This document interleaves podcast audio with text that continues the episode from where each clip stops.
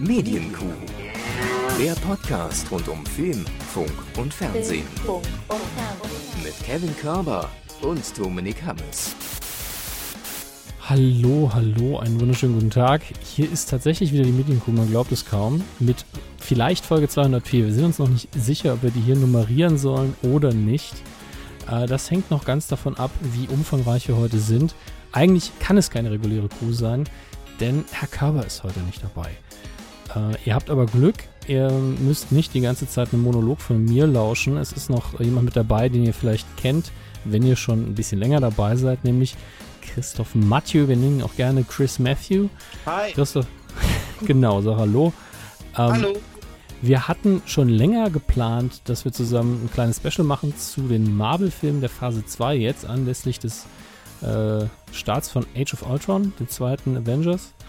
Und ähm, ja, wir haben gedacht, hey, wenn wir jetzt die Woche hier auf den Körper schon verzichten müssen, dann holen wir doch noch ein bisschen was nach. Wir haben jetzt schon zwei oder drei Wochen aussetzen müssen, weil der Körper einfach arbeitsmäßig gerade unfassbar eingespannt ist und eine Allergie hat, bei der er klingt, als hätte man Staubsauger in den Rüssel von einem Elefanten gestopft. Ähm, da kann man dann nicht davon ausgehen, dass es mit der Aufzeichnung so einfach wird. Und äh, trotzdem ist jetzt einfach die Lücke so lang, dass wir gesagt haben, da muss jetzt mal wieder eine richtige Folge her. Es ist auch so unfassbar viel passiert, dass sogar äh, Herr Mathieu hier ein paar Sachen mitbekommen hat, hat er mir eben gesagt, auf die wir heute eingehen müssen. Ähm, aber es muss klar sein, wir können heute nicht so vorbereitet und so detailliert sein, wie wir das sonst sind. Ähm, es wird alles nicht so ganz sauber ablaufen, da müsst ihr euch leider darauf einstellen, weil es ist nicht zu unterschätzen, was Herr Körber hier immer für eine Rechercheleistung äh, mitbringt und er ist auch immer mehr im Thema drin. Deswegen ist ja die Aufteilung so, Herr Körber macht Fernsehen, ich mache Film und dazwischen treffen wir uns irgendwo. Ich mache mal ein bisschen Fernsehen, ich mache mal ein bisschen Funk, machen beide mal ein bisschen Print. Ähm, und heute gibt es dann so ein bisschen Medienkuh Light. Dafür wird der Kinoteil umso schwerwiegender und größer, weil Herr Mathieu und ich dann da relativ lange abnörden werden. Das sehe ich jetzt schon auf uns zukommen. ja, ich hoffe auch. Darauf freue ich mich äh, seit Beginn von Phase 2 wo wir das vereinbart haben, das zu machen. ja, Herr Mathieu hat die Filme eigentlich nur, damit er mit mir drüber reden kann. Das finde ich auch sehr lieb von ihm. Genau. Ähm, es gab in den vergangenen Wochen mindestens zwei Themen, die man, äh, auf die man, wo es keinen Weg drum gab im deutschen Fernsehen, aber die werden wir gleich gegen Ende des Fernsehbereichs heute abhandeln. Und damit ihr euch ein bisschen wie zu Hause fühlt, habe ich gedacht, spielen wir auch weiterhin zumindest einen Teil der Jingles. Und deswegen fangen wir jetzt an. Fernsehen. Ja, da weiß man doch direkt, man ist zu Hause. Ich habe eben bei Twitter und Facebook gefragt, was wir auf keinen Fall vergessen dürfen. Und da waren ähm, wenige Überraschungen dabei. Äh, ich wir sagen es gleich, zu Newtopia kommen wir dann, wenn wir die Kühe der Woche nachträglich verleihen. Das ist eigentlich keine Überraschung. Genauso wie zu der Kerner-Sendung, die da so ein bisschen aus dem Ufer gelaufen ist. Dafür wird es zwei nachträgliche Kühe der Woche geben. Dann hinterher nochmal mit einem Jingle abgetrennt, damit die Struktur wenigstens äh, erhalten bleibt heute. Ähm, Ansonsten ist es tatsächlich wieder ein bisschen dünner. Das ist auch sehr angenehm. Aber gestartet ist zum Beispiel, ich weiß gar nicht, ob Sie es jetzt mitbekommen haben, ähm, der Klügere kippt nach auf Tele 5. Das habe ich gesehen, die erste Folge, jawohl. Sehr gut, dann können Sie ja. drüber reden, denn ich habe es nicht geguckt. das ist ja ähm, wie immer hier. Ist ja wunderbar. Ja, ich äh, ja, als, als, als, hätte ich vorher recherchiert. Wenn ich es gewusst hätte, hätte ich auch recherchiert, aber so habe ich versehentlich recherchiert. Ja, er, ähm, ähm, Herr, Herr Mathieu ist heute quasi ähm, wie beim Theater, so die Drittbesetzung und ähm, dafür gesagt, sind alle krank, haben alle Lebensmittelvergiftung, du musst auf die Bühne, hast den Text gelernt und Herr Mathieu hat ihn gelernt. Das ist doch schön. Ja, dadurch, dass du auch schon gesagt hast, welche, ähm, welche Kühe später verlieren werden, ist es auch quasi Brechtsches Theater, nicht wahr? Ja, das auf jeden Fall. Also wir sagen ja ganz klar, das ist ein Podcast und wir haben alles auswendig gelernt. ja, okay, aber der Klügere kippt nach. Ähm, ja, schöne Sendung. Also eigentlich äh, kam, es ist das auch schon wieder, das war Ostern auch, ne, umgedreht, dass das gelaufen ist, ne, die erste Folge. Und ähm, was ich an der, was, was an der, was an, der, an dem Format gut funktioniert hat, ist die große Klappe von Hella von Sinnen. Mhm, das die ist ja schafft, jetzt nichts Überraschendes. Gar nichts Überraschendes. Die schafft es natürlich gut, die ganze Zeit äh, ähm, das Stresslevel hochzuhalten. Also die ist da wirksamer, als der Alkohol wirksam war. Was ich an dem Format erstaunlich fand und eigentlich auch ähm, das Format sch äh, schlechter gemacht hat im Endeffekt, als es sein könnte, ist, dass Wiegald Boning statt Hugo Egon Balder moderiert hat. Hugo Egon Balder kommt immer nur und serviert den Alkohol, aber ich hatte das Gefühl, dass eigentlich äh, Balder und von Sinnen sich besser miteinander funktionieren würden bei so einer Sache und dann äh, besser die drei anderen Gäste im Griff hätten. Na. Ja, aber das ist vielleicht auch so ein bisschen ähm, schon ein Klischee, dass Balder und von Sinnen einfach zusammen sind, aber da hätte man ja irgendein Format nehmen können, das ist halt der Punkt. Ja, ich das glaub, ist ja. Aber, hm? Ich glaube, Balder wollte einfach nur mal sehen, wie andere sich besaufen, wenn ich ehrlich bin. Der wollte das Format ja schon seit 100 Jahren verkaufen und jetzt läuft es eben auf Tele 5. Und äh, ich muss gerade gucken, wann läuft denn das eigentlich immer? Ich habe das im Internet geguckt. Ja, klar, aber wir müssen ja davon ausgehen, dass es nicht jeder so ist wie wir. Was ich, haben wir denn hier? Ich weiß noch nicht, warum man nachgucken kann, wann was läuft. Auch das kann man im Internet normalerweise. ja. auf jeden Fall läuft es 22.15 immer montags auf Tele5 seit dem 6. April jetzt. Und äh, ich habe jetzt bei Twitter durchaus positives Feedback gesehen, was die Sendung angeht. Und ähm, scheint sehr gästeabhängig zu sein. Ähm, was Wer Ganze war denn bei der ersten Sendung dabei, die ich gesehen habe? Da war äh, Bernhard Brink dabei irgendein Schauspieler, der die ganze Zeit mit Hella von Sinnen geflirtet hat, beziehungsweise sie hat mit ihm geflirtet. Also sie, sie war so in etwa der, der, kennst du den großen Baum als das letzte Einhorn, der den Zauberer zwischen seine Brüste drückt? also den, den Vergleich finde ich jetzt schon mal sehr, sehr interessant. ähm, aber ich habe, das ist schon so lange her, dass ich den Film gesehen habe. Das hat mich als Kind traumatisiert, diese Szene. Aber so war das ungefähr. So ist Taylor von Sinnen die ganze Zeit mit diesem Schauspieler umgegangen, dessen Namen ich jetzt nicht mehr weiß.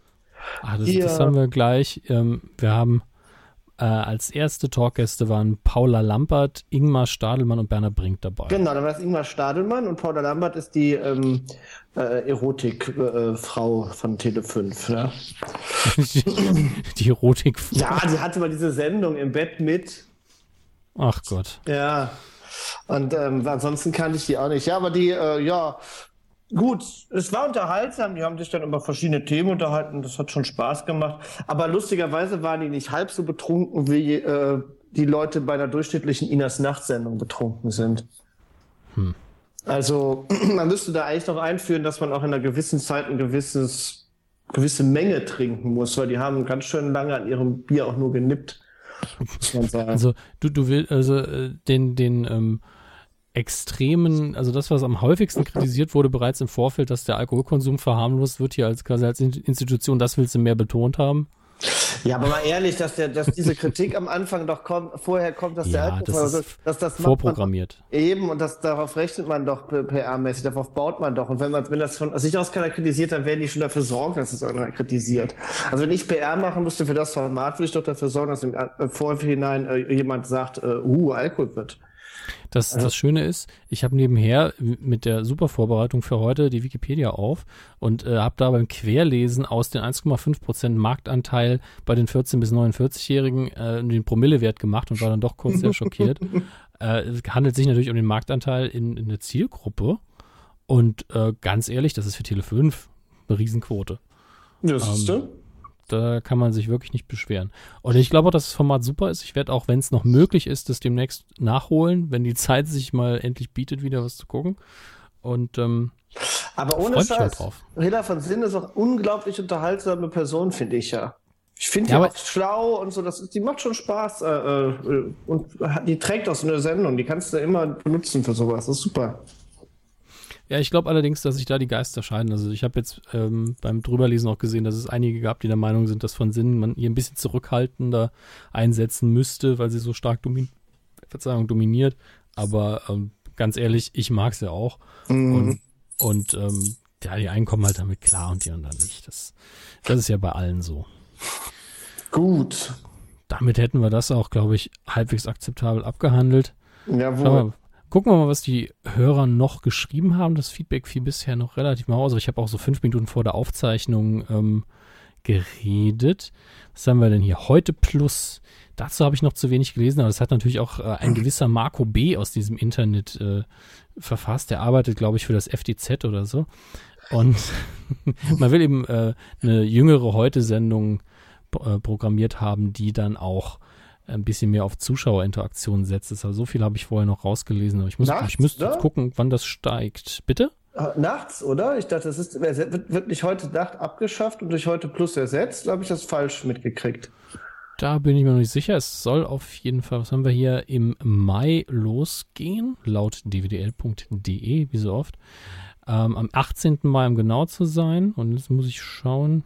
Ja, tatsächlich. Ähm, Nachfolgeformat von heute Nacht, das ist das habe ich im Kopf. Ähm, sehr gut. Also als würde ich im Körper hier sitzen. Also auch einfach Leute, alles aufgesogen. Die Leute, die früher äh, bei Domian angerufen haben, die werden dann äh, mit den Leuten von heute Plus chatten, ja? Hm. Das wird man dann sehen. Ich meine, man kann das gut umsetzen und man kann es schlecht umsetzen. Das ist wie mit allem. Ähm, wir hoffen mal, dass es klappt. Es ist bei diesen Formaten immer sehr schwierig, zumal im ZDF, wenn man da ja dann meistens äh, diplomatischer an was rangeht. Aber ich bin gespannt. Wir haben auf jeden Fall direkt schon mal einen Moderator mit Bart genommen, um die Generation anzusprechen hier.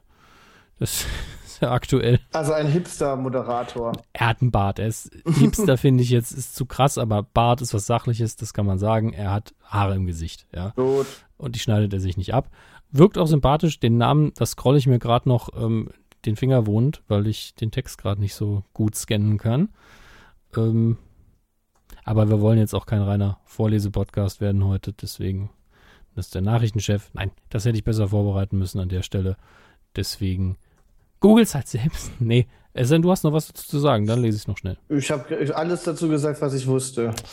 Damit äh, tut mir leid, Herr, Herr B. Punkt aus, aus äh, dem Leichenberg. Ähm, dann war es das soweit für heute ja, Plus. Was sollen Komm, wir jetzt eine Meinung bilden für zu einem ja. Format, das es noch gar nicht gibt? Nein, nein, ich habe ja nur den, den, Namen des Moderators jetzt nicht gefunden. Ja, gut. Das ist mein Fehler, da müssen wir heute leben.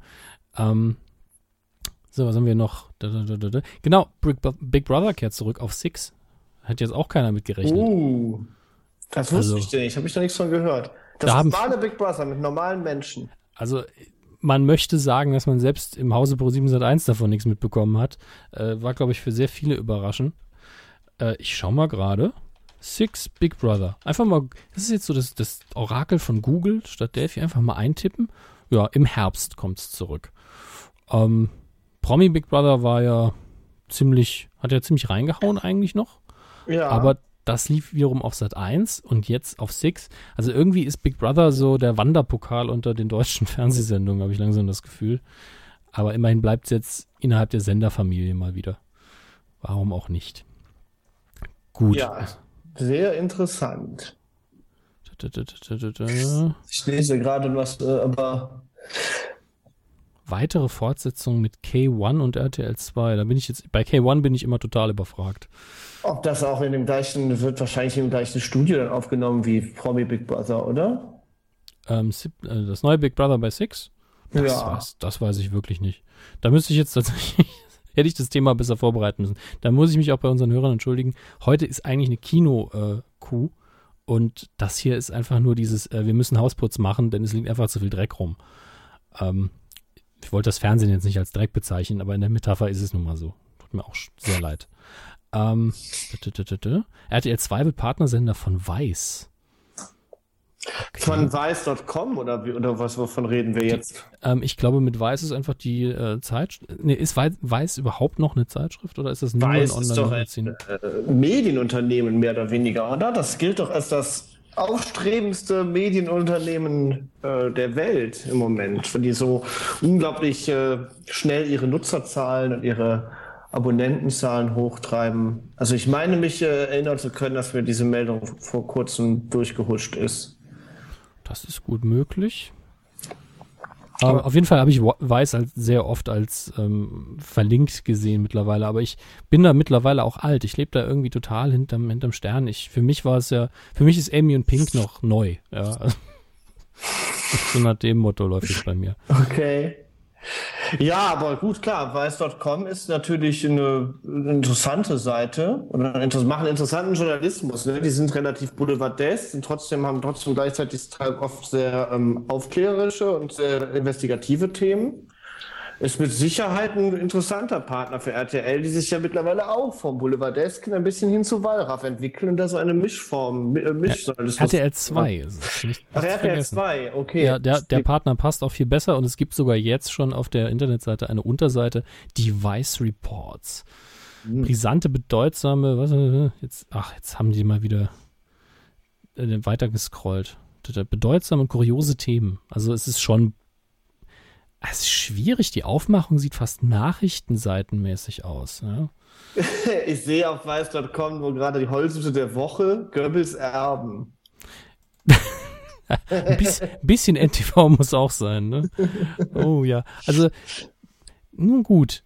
Hier steht auch sehr schön, Weiß ist bekannt für bahnbrechende Dokumentation und hat als eine der bedeutendsten internationalen New, New Journalism-Plattformen, sowas liebe ich ja, eine neue Form der Berichterstattung etabliert. Da, bei sowas habe ich immer so ein bisschen Angst.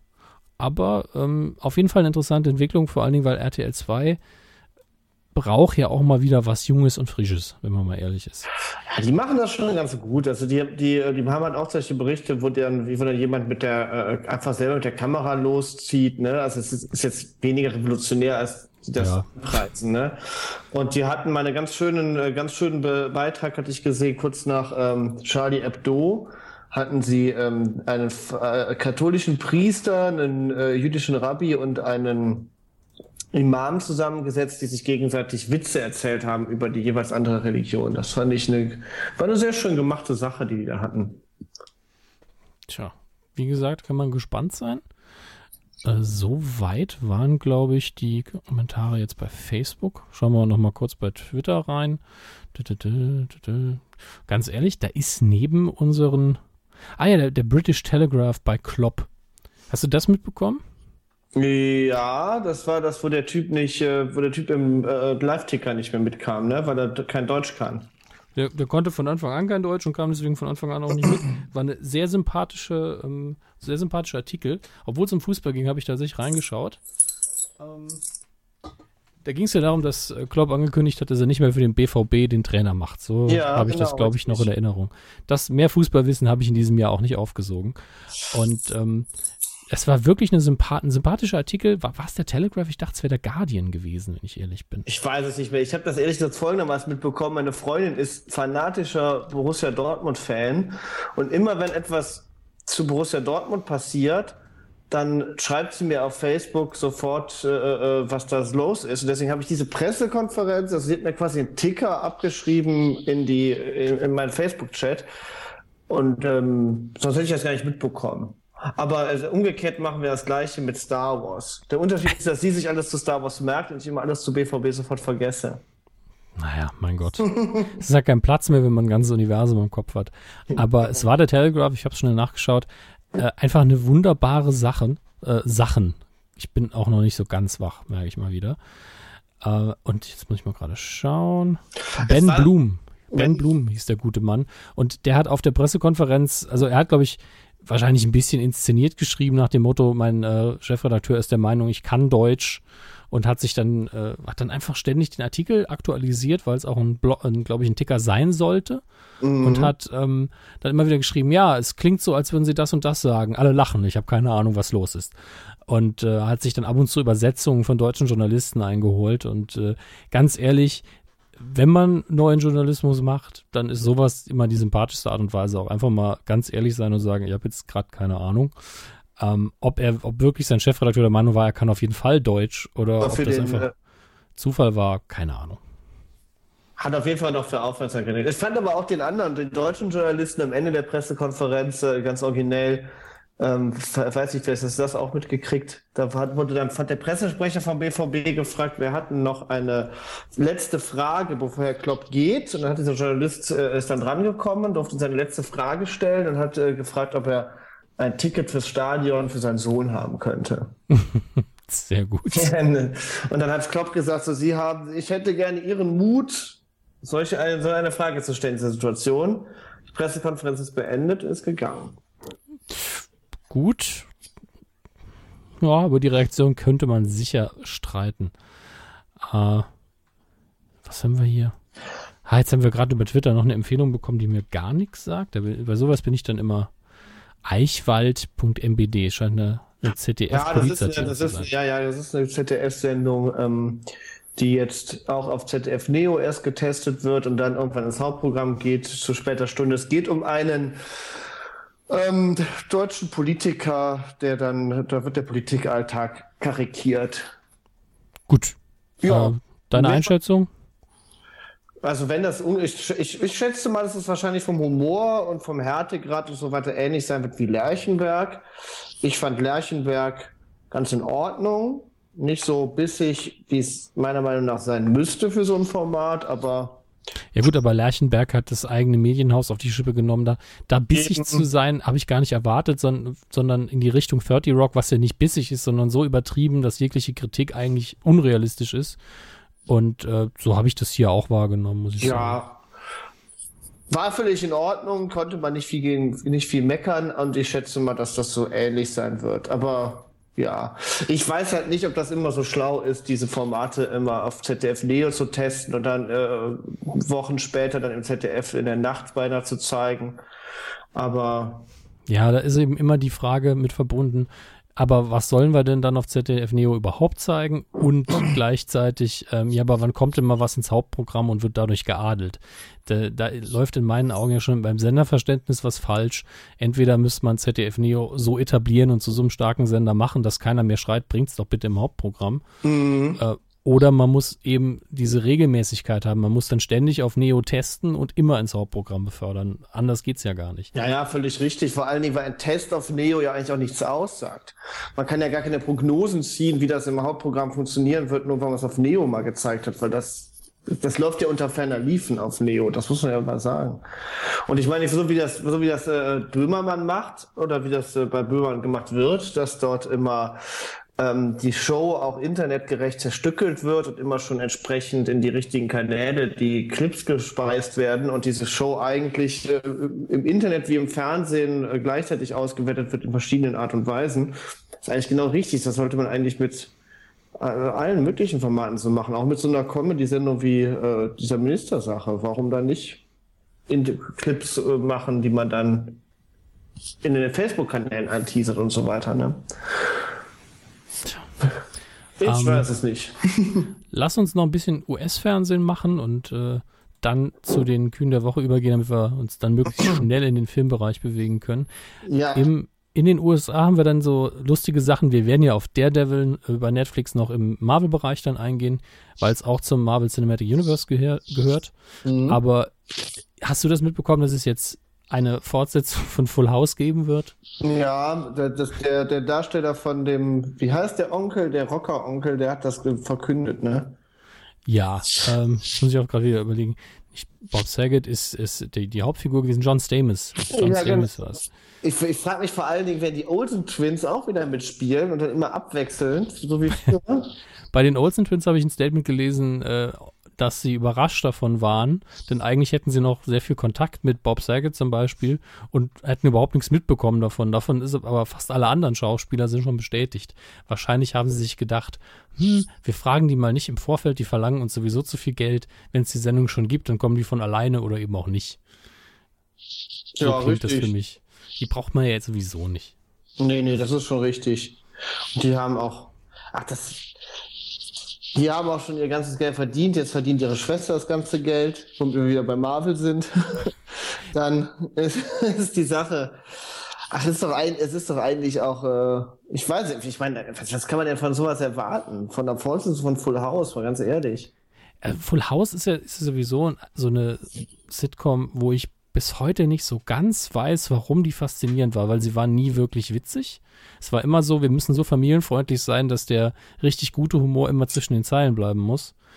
Aber trotzdem waren eben die Figuren, vor allen Dingen die, die drei Onkel und der, der Papa halt, äh, die, also zwei Onkel und ein Vater, so irre sympathisch, ja, dass man sich selbst diese Frage nie gestellt hat, warum wohnen die alle zusammen? Das ist irgendwie seltsam. Ja, diese ganze, diese ganzen Sitcoms früher, das wird ja auch bei Bojack Horseman parodiert. Eigentlich waren die ja immer erfolgreich, was darum ging, wie, wie Männer äh, Kinder erziehen. Ne? Das war irgendwie immer, das ging den Leuten ans Herz. Ich weiß nicht, ob das bei allen so war, aber, aber bei, bei der auf jeden Fall. Bei vielen. Du hattest ja auch noch, äh, selbst bei, ja, selbst, selbst die Cosby Show ist ein Mann erzieht Kinder. Irgendwie scheint das zu funktionieren. Das funktioniert ja heute noch bei Till Schweiger. Männer, die Kinder erziehen, das ist ein Erfolgsgarant. Habe ich das Gefühl. Drei Männer und ein Baby. Ja. ja. Alles klar. Aber äh, ich, ich stehe ja total auf Bob Saget, was er vor allen Dingen, was er danach gemacht hat. Auch wenn äh, den Humor konnte er natürlich nie bei den, äh, bei der Serie einbringen. Und äh, trotzdem, ich freue mich irgendwie drauf, weil Full House war bei mir öfter mal während dem Studium so, da wurde es gerade irgendwo wiederholt. Und es war immer so, wenn ich so richtig fertig mit der Welt war und total zynisch war, dann habe ich mir so eine nachts so eine Vierer-Folge hintereinander Full House angetan und dann war mein kompletter moralischer Kompass war wieder am Lot. Ja, weil das ja so eine heile Weltsendung ist, genau. dass man genau. danach gar nicht anders kann. Das, diese, diese, diese Sitcoms, das waren die äh, Katzenvideos von damals. Das waren, das waren Kuscheldecken, äh, äh, die das Herz äh, berührt haben. Da, da, die mussten gar nicht lustig sein. Die da haben einfach nur. Christoph Mathieu mit seinem neuen Album Kuscheldecken, die das Herz berühren. Sehr ja. schön, schöne Phrase. Ja, so, ja. Hast du fein gemacht. Ja, die haben, ach, ich, ich glaube, die Lacher wurden auch einfach immer relativ willkürlich reingeschnitten. Das, ich glaube, da wurden, da wurden gar keine Witze gemacht. Das war nur so. Es ist einfach so, alle, jede siebte Sekunde einfach mal ein Lacher. Ja, natürlich. Ja, es ist ja, sagen wir mal so, über das Dosengelächter kann man sich so stundenlang sich Gedanken machen. Ist ja gut so, dass es das heutzutage fast gar nicht mehr gibt. Nun gut. Ich würde sagen, damit haben wir im Fernsehen alles außer jetzt den gleich zu vergebenden Awards gemacht. Außerdem, außer dem großen Schlüpfen. Das bekommt nämlich von uns keine Auszeichnung, auch weil es nicht so interessant war, dass man darüber hätte gut reden können. Äh, da Johannes Bekerner hat eben eine Sendung moderiert, wo Tiere mhm. geschlüpft sind. Ich weiß auch nicht. Ich habe sie nicht geguckt. Ja, offensichtlich ist es ja so, dass die BBC diese Sendung schon zuerst gemacht hat und da ja. war es ein Riesenrenner, ne? Muss richtig gut gewesen sein. Und ich meine, wenn man es richtig aufzieht, ist das ja auch durchaus interessant. Aber wenn man natürlich Tja, keine Ahnung. Ich weiß nicht, was die BBC gemacht hat, dass es so interessant war. Offensichtlich hat es funktioniert, aber Kerner und ZDF haben es nicht hingekriegt. Ich weiß es nicht. Ich habe es ja nicht geguckt. Ich habe auch nicht nachverfolgt, ob das jetzt super angekommen ist.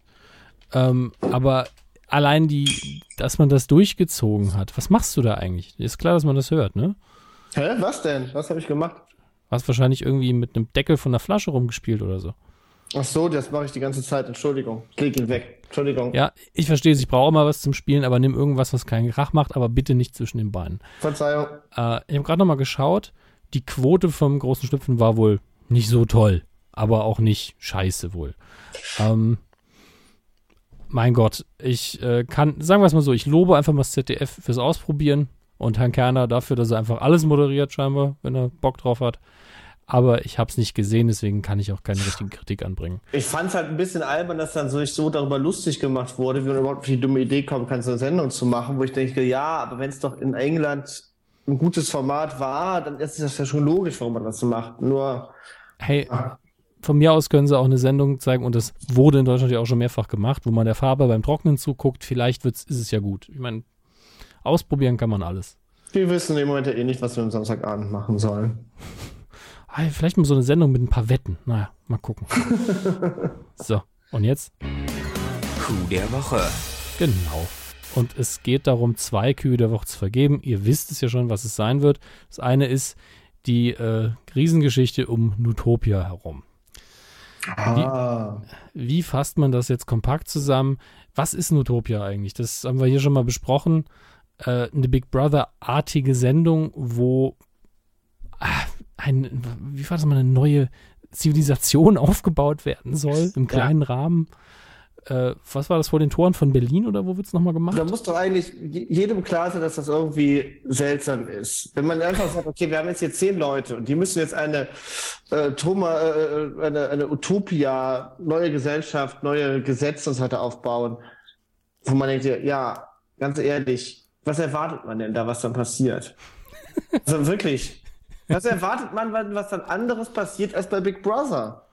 Naja, es könnte zum Beispiel, ähm, wenn es jetzt wirklich richtig extrem durchgezogen werden würde, äh, Lord of the Flies sein. Ja. Aber das machen wir natürlich nicht. Wir sind ja nicht in einem Stephen King-Roman äh, oder in, in The Lottery von Shirley Jackson, deswegen ist es alles noch sehr friedlich. Aber äh, klar, es ist natürlich dieses auch ohne Container ist es dieses, wir überwachen einfach ein paar Leute beim halbwegs normalen Leben innerhalb von Bedingungen, die wir beeinflussen können, bis zum gewissen Grad. Zumindest die Startbedingungen sind ja gegeben. Und eigentlich ist es dieses, wir gucken, was passiert mit den Charakteren, die wir uns ausgesucht haben. Und es wurde ja auch zumindest mal so ähm, beworben, als wir gucken denen eigentlich nur zu. Ja. Und, und das war jetzt eben dieses, äh, dieser Skandal, der eben durchaus peinlich war für Sat 1 und die Produktionsgesellschaft Talpa, dass man da nachts um 2 Uhr, glaube ich, vergessen hat, eine Kamera abzuschalten, als dann eben doch eine Producerin mit den, äh, wie heißen sie äh, nochmal die Kandidaten in diesem Fall? Die, die haben ja so einen Fachbegriff äh, dafür. Äh, die Pioniere. Genau, die Pioniere, sogar der eigentlich perfekte Begriff dafür für die Sendung, äh, mit denen ins Gespräch gegangen ist, um zu sagen, ja, wir sollten das machen und das bitte nicht. Und äh, da in die Richtung wollen wir schon gehen. Und das ist der Moment, wo eben viele, und das auch verständlicherweise gesagt haben, dass es ja die Zuschauer verarscht. Und äh, auf den Facebook-Seiten und auch bei Twitter der entsprechenden Produktion, wo man eis, also nicht eiskalt, sondern halt, ähm, sagen wir mal, mit einer ruhigen Hand dann einfach weitergemacht hat, im Sinne von heute ist das passiert und so weiter, sind eigentlich die Kommentare danach explodiert, nach dem Motto, warum soll ich das jetzt noch schauen? Es ist ja alles nur inszeniert. Und natürlich kamen auch die zynischen Kommentare, die gesagt haben, ja klar, was hast du denn erwartet? Ich frage mich vor allen Dingen, ich meine, ich kann das ja verstehen, dass man ab einem gewissen Punkt sagt, wir müssen da jetzt mal ein bisschen die Fäden ziehen, damit wieder ein bisschen Spannung reinkommt. Aber warum macht man das dann nicht professionell? Warum geht dann eine, ja, warum geht dann eine besoffene Redakteurin mitten in der Nacht dann da hin? Lallt die Leute voll und sagt quasi die ganze Zeit nur, ja, ich werde jeden Tag von John de Mol angeschnauzt und äh, habe ich keinen Bock mehr drauf. Äh, seht zu, dass er jetzt hier äh, was, was auf die Kette kriegt und äh, ich setze mich so für euch ein und ich habe schon zehn Bier getrunken. Ich meine, das ist doch total seltsam. Warum? Seitens von Sat 1 und der Produktionsgesellschaft heißt es eben, dass die Frau komplett alleine gehandelt hat, hätte es nicht abgesprochen. Ähm, und es wäre auch einmalig gewesen. Das ist die, die offizielle Aussage. Aber ähm, nun gut, da bleiben natürlich noch ein paar Fragen offen, die dann nicht wirklich geklärt sind. Und ich vermute jetzt einfach mal, dass die Sendung im nächsten Jahr wahrscheinlich erstmal nicht wiederkommt. Ähm, man wird das jetzt vermutlich zu Ende führen. Mit, äh, und die Quote hat es ja auch nicht so krass beeinflusst, muss man sagen. Nee. Und ähm, was ja. ja auch so eine Sache ist, ist es ja genau genau an dem Tag passiert ist, kurz vor der äh, MIP TV in Cannes, wo die Sendung ja äh, in alle Welt verkauft werden soll. Richtig. Und da ist halt die Frage, ne, ob das, ob man da nicht dann mal eine betrunkene Redakteurin reinschickt, um ein bisschen äh, Presse zu machen und hofft, dass dann die Quoten steigen kurz vor der Messe, ne? Aber Gleichzeitig ist es aber fürs Verkaufsgespräch, wo man dann sagt, es ist ein echt abgefilmtes äh, äh, Event natürlich dann wieder nachträglich. Ne? Ja, natürlich. Ach. Da muss, also sagen wir es mal so, wenn das eine ge geplante PR-Nummer gewesen wäre, dann wäre das auch nicht sehr intelligent gewesen. Im Endeffekt ist das eine Sendung, die von Leuten gemacht wird, die die ganze Zeit Druck von oben kriegen, die irgendwie dafür sorgen müssen, dass das spannend ist und die dann ähm, denen, dass das so Ruder gelaufen ist. ist halb so ja, ich meine, es ist ja eben die Frage wie wird man diesem Anspruch Quote und Spannung gerecht, wenn man eben diesen anderen Anspruch hat, es möglichst realistisch abzufilmen. Das ist ja das Reality-TV-Problem in allen Formaten mhm. seit Beginn überhaupt des, dieser Formate im Allgemeinen. Das haben wir ja auch hier immer wieder gesagt. Äh, vor allem, wenn man sich diese äh, Reality-Doku-Subs angeguckt hat und die, auch die Gerichtsfälle, wo man ja am Anfang wenigstens echte Fälle als Vorlagen genommen hat, man irgendwann gesagt hat, warum machen wir das eigentlich? Wenn wir es komplett schreiben, ist es einfach besser. Und mhm. Das ist nun mal einfach so. Bei Fiktion, wenn man von vornherein genau weiß, wie es abläuft, hat man diesen Spannungsbogen einfach schon auf dem Papier und da muss man es nur noch umsetzen. Ich habe nur auch großes Mitleid mit den Redakteuren. Ich meine, stell dir mal vor, dann sitzt du da und dein ganzes berufliches Glück ist davon abhängig, ob da diese Leute in, auf der Farm ihren Arsch hochkriegen oder nicht. Und dann äh, musst du dafür sorgen, dass die irgendwas machen, aber ohne, dass du da aktiv eingreifst. Im Endeffekt, irgendwann, irgendwann kommt der Punkt, wo du besoffen in die Fahrt stolperst. anders, anders kommst also, du aus der Nummer nicht raus. Also, um die obligatorische Kevin Smith-Anspielung zu machen, der ja damals ähm, fast äh, den Superman-Reboot geschrieben hätte, was dann hinterher Superman Returns irgendwann wurde. Mhm. Ähm, wo er gemeint hat, dass die Person, der, der Produzent, der damals auch den Tim Burton Batman mitproduziert hat, John Peters, dass der ursprünglich der Friseur von, äh, was, Bette Midler? Entweder Bette Midler oder, ähm, wie heißt die andere? Hilf mir mal. Äh, Bette Midler oder äh, Glenn Close? Nein, nein, nein, nein, nein, äh, nein, äh, Meryl Streep? Nein, äh, Jendel, wie hieß sie nochmal? Jendel? Äh, Äh, ja, wahrscheinlich nicht so bekannter Film. Barbara Streisand. Barbara Streisand, okay, ja. Genau. Mhm. Ich glaube, es war bei Barbara Streisand, es war der Friseur von ihr. Oder mit Mittler. Und wurde dann irgendwann, weil einfach er in Hollywood wohl irgendwie mit Erfolg gesegnet war, wurde der, äh, der Produzent von Batman, wenn ich das richtig in Erinnerung habe. Wenn du halt Glück hast, ne, du kannst halt auch Redakteur sein und das Format funktioniert, ob du jetzt was dazu beigetragen hast oder nicht. Und dann kriegst du halt einen neuen Auftrag. Gleichzeitig gibt es natürlich auch die Leute, die, den, die immer wieder Erfolg haben und meistens haben die auch gute Arbeit geleistet. Das darf man auch nicht vergessen. Ja. Gut. Also jetzt kriegen Sie den Coup der Woche. Wer, wer kriegt denn jetzt? Die Bewohner? Die Redakteurin, die betrunken war? Wer, wer kriegt den denn jetzt? Das ist eine gute Frage, weil wir natürlich diese, diese ähm, Schuldproblematik, weil es sich ja hier um PR handelt, nicht wirklich klären können. Und die Frage nach Schuld ist ja auch sowieso eine sehr dumme. Ähm, es war auf jeden Fall der Medienmoment, über den man am besten reden konnte. Das ist ja immer das ausschlaggebende Kriterium. Es ist mhm. ein Negativpreis natürlich in dem Fall, weil man hier mit dem Format nicht sehr clever umgegangen ist. Wer hier letztlich das Ding kriegen würde, müssen wir dann wirklich entscheiden, glaube ich, wenn es im äh, Jahresvoting äh, tatsächlich dazu kommen sollte, dass mal Negativkandidat gewinnt. Aber im Moment müsste ich tatsächlich, weil ich ja andere Fakten nicht habe, von dieser armen Producerin ausgehen. Und das finde ich dann auch wieder gemein, weil äh, sie mag schuld sein, das weiß ich wie gesagt nicht. Aber wenn, dann ist es halt auch so die, der kleinste Name auf der Liste und die kriegt dann auch noch eins reingewirkt. Ey, der geht's ja eh schon schlecht. Das machen wir lieber nicht. Also geben wir es einfach dem Gesamtformat würde ich okay, sagen. Okay, alles klar. Und, war, und Coup des Jahres wird eh Varoufakis äh, mit äh, Varufake und so weiter. Böhmermann. Glaube ich noch nicht mal. Nee. Weil im Moment ist es so, als das, äh, als Böhmermann das gemacht hat, haben auch alle, haben alle gerufen halt direkt sofort Coup des Jahres und Sonderpreise. Und wir machen das ja wahrscheinlich sogar mit einer kleinen Auszeichnung. Ist noch nicht final entschieden. ähm, weil wir jetzt keine Zeit mehr hatten, drüber zu reden. Aber sobald die Nutopia-Geschichte da war, haben dann auch viele gesagt, oh, heißer Kandidat. Mhm. Weil der im Moment größere äh, Moment ist natürlich immer das, an das man zuerst denkt. Und äh, das sind eben, die sind eben beide im Rennen, einer negativ, einer positiv. Wir werden sehen. Okay. Nächstes Thema. Nächstes Thema ist die zweite nachträgliche Coup der Woche und die geht in dem Fall an das ZDF für eine Sendung mit Johannes B. Kerner, mal wieder. J to the B to the K. Und da ging so einiges schief bei der Aufzeichnung. Wurde mehrfach berichtet. Ich glaube, der erste Bericht war von der Bild-Zeitung. Ähm, bei der Sendung gab es 100.000 Euro zu gewinnen. Es wurden ähm, verschiedene Aufgaben gestellt, wo man eben an Fragen beantworten musste. Wahrscheinlich, man musste einen Beweis stellen, dass man geschickt ist, dass man clever ist, dass man äh, ein, gewisses, über ein gewisses Wissen verfügt. Ein paar Sporttests gab es wohl auch. Also so ein bisschen Schlag den Rab, könnte man jetzt sagen. Nur, dass man, glaube ich, die äh, Kandidaten gegeneinander angetreten sind. Also es gab keinen Prominenten. Und ähm, das Ganze soll am 2. Mai ausgestrahlt werden. Und ich glaube, dabei bleibt man auch. Um, aber was da berichtet wurde, war eben nicht so schön. Ähm, ich muss gerade mal. mir das mal, ich habe das nicht mitbekommen. Also ich habe das nur halb mitbekommen, auf der Startseite von GMX oder so. Ja, also angeklickt.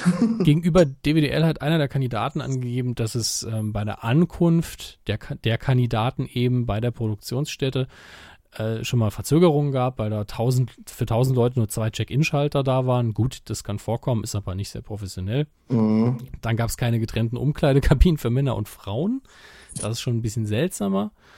Äh, der Kandidat hat dann weiter gesagt, die Produktion hätte ein bisschen überfordert gewirkt und ähm, einige Teilnehmer wären einfach aus verschiedenen Spielen rausgenommen worden und angeblich soll sogar der Notar irgendwann eingegriffen haben. Ist immer schon beruhigend zu wissen, dass ein Notar da war. Ja. Ähm, Obwohl das auch mal die Frage ist, was so ein Notar da eigentlich. Naja, äh, das ist eben ein Glücksspielgesetzgebung, ja. glaube ich, in Deutschland. Und da muss ein Notar anwesend sein. Und wenn der dann das Gefühl hat, das ist nicht fair, dann. Äh, ich meine, ich habe oft das Gefühl bei den Sendungen, dass der Notar, den man sieht, dass der vielleicht ein Schauspieler ist. ich ja. weiß es ja nie, ja, muss ich ja auch ganz klar sagen. Aber es muss da irgendwo eine Kontrolle geben. Hier geht es ja zum Teil wirklich um hohe Summen und äh, da muss man schon aufpassen. Solche Gewinnspiele und solche äh, Wer wird Millionär, die sind ja auch alle versichert. Wenn jemand gewinnt, dann zahlt das ja meistens die Versicherung. Ähm, mhm.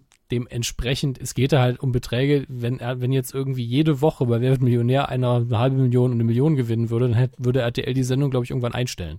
Mhm. Und dementsprechend ist natürlich so eine, Richt, eine rechtliche Absicherung immer notwendig in alle Richtungen. Ähm, aber wie gesagt, hier bei dieser Sendung, ich weiß jetzt gar nicht, wie soll denn die eigentlich heißen?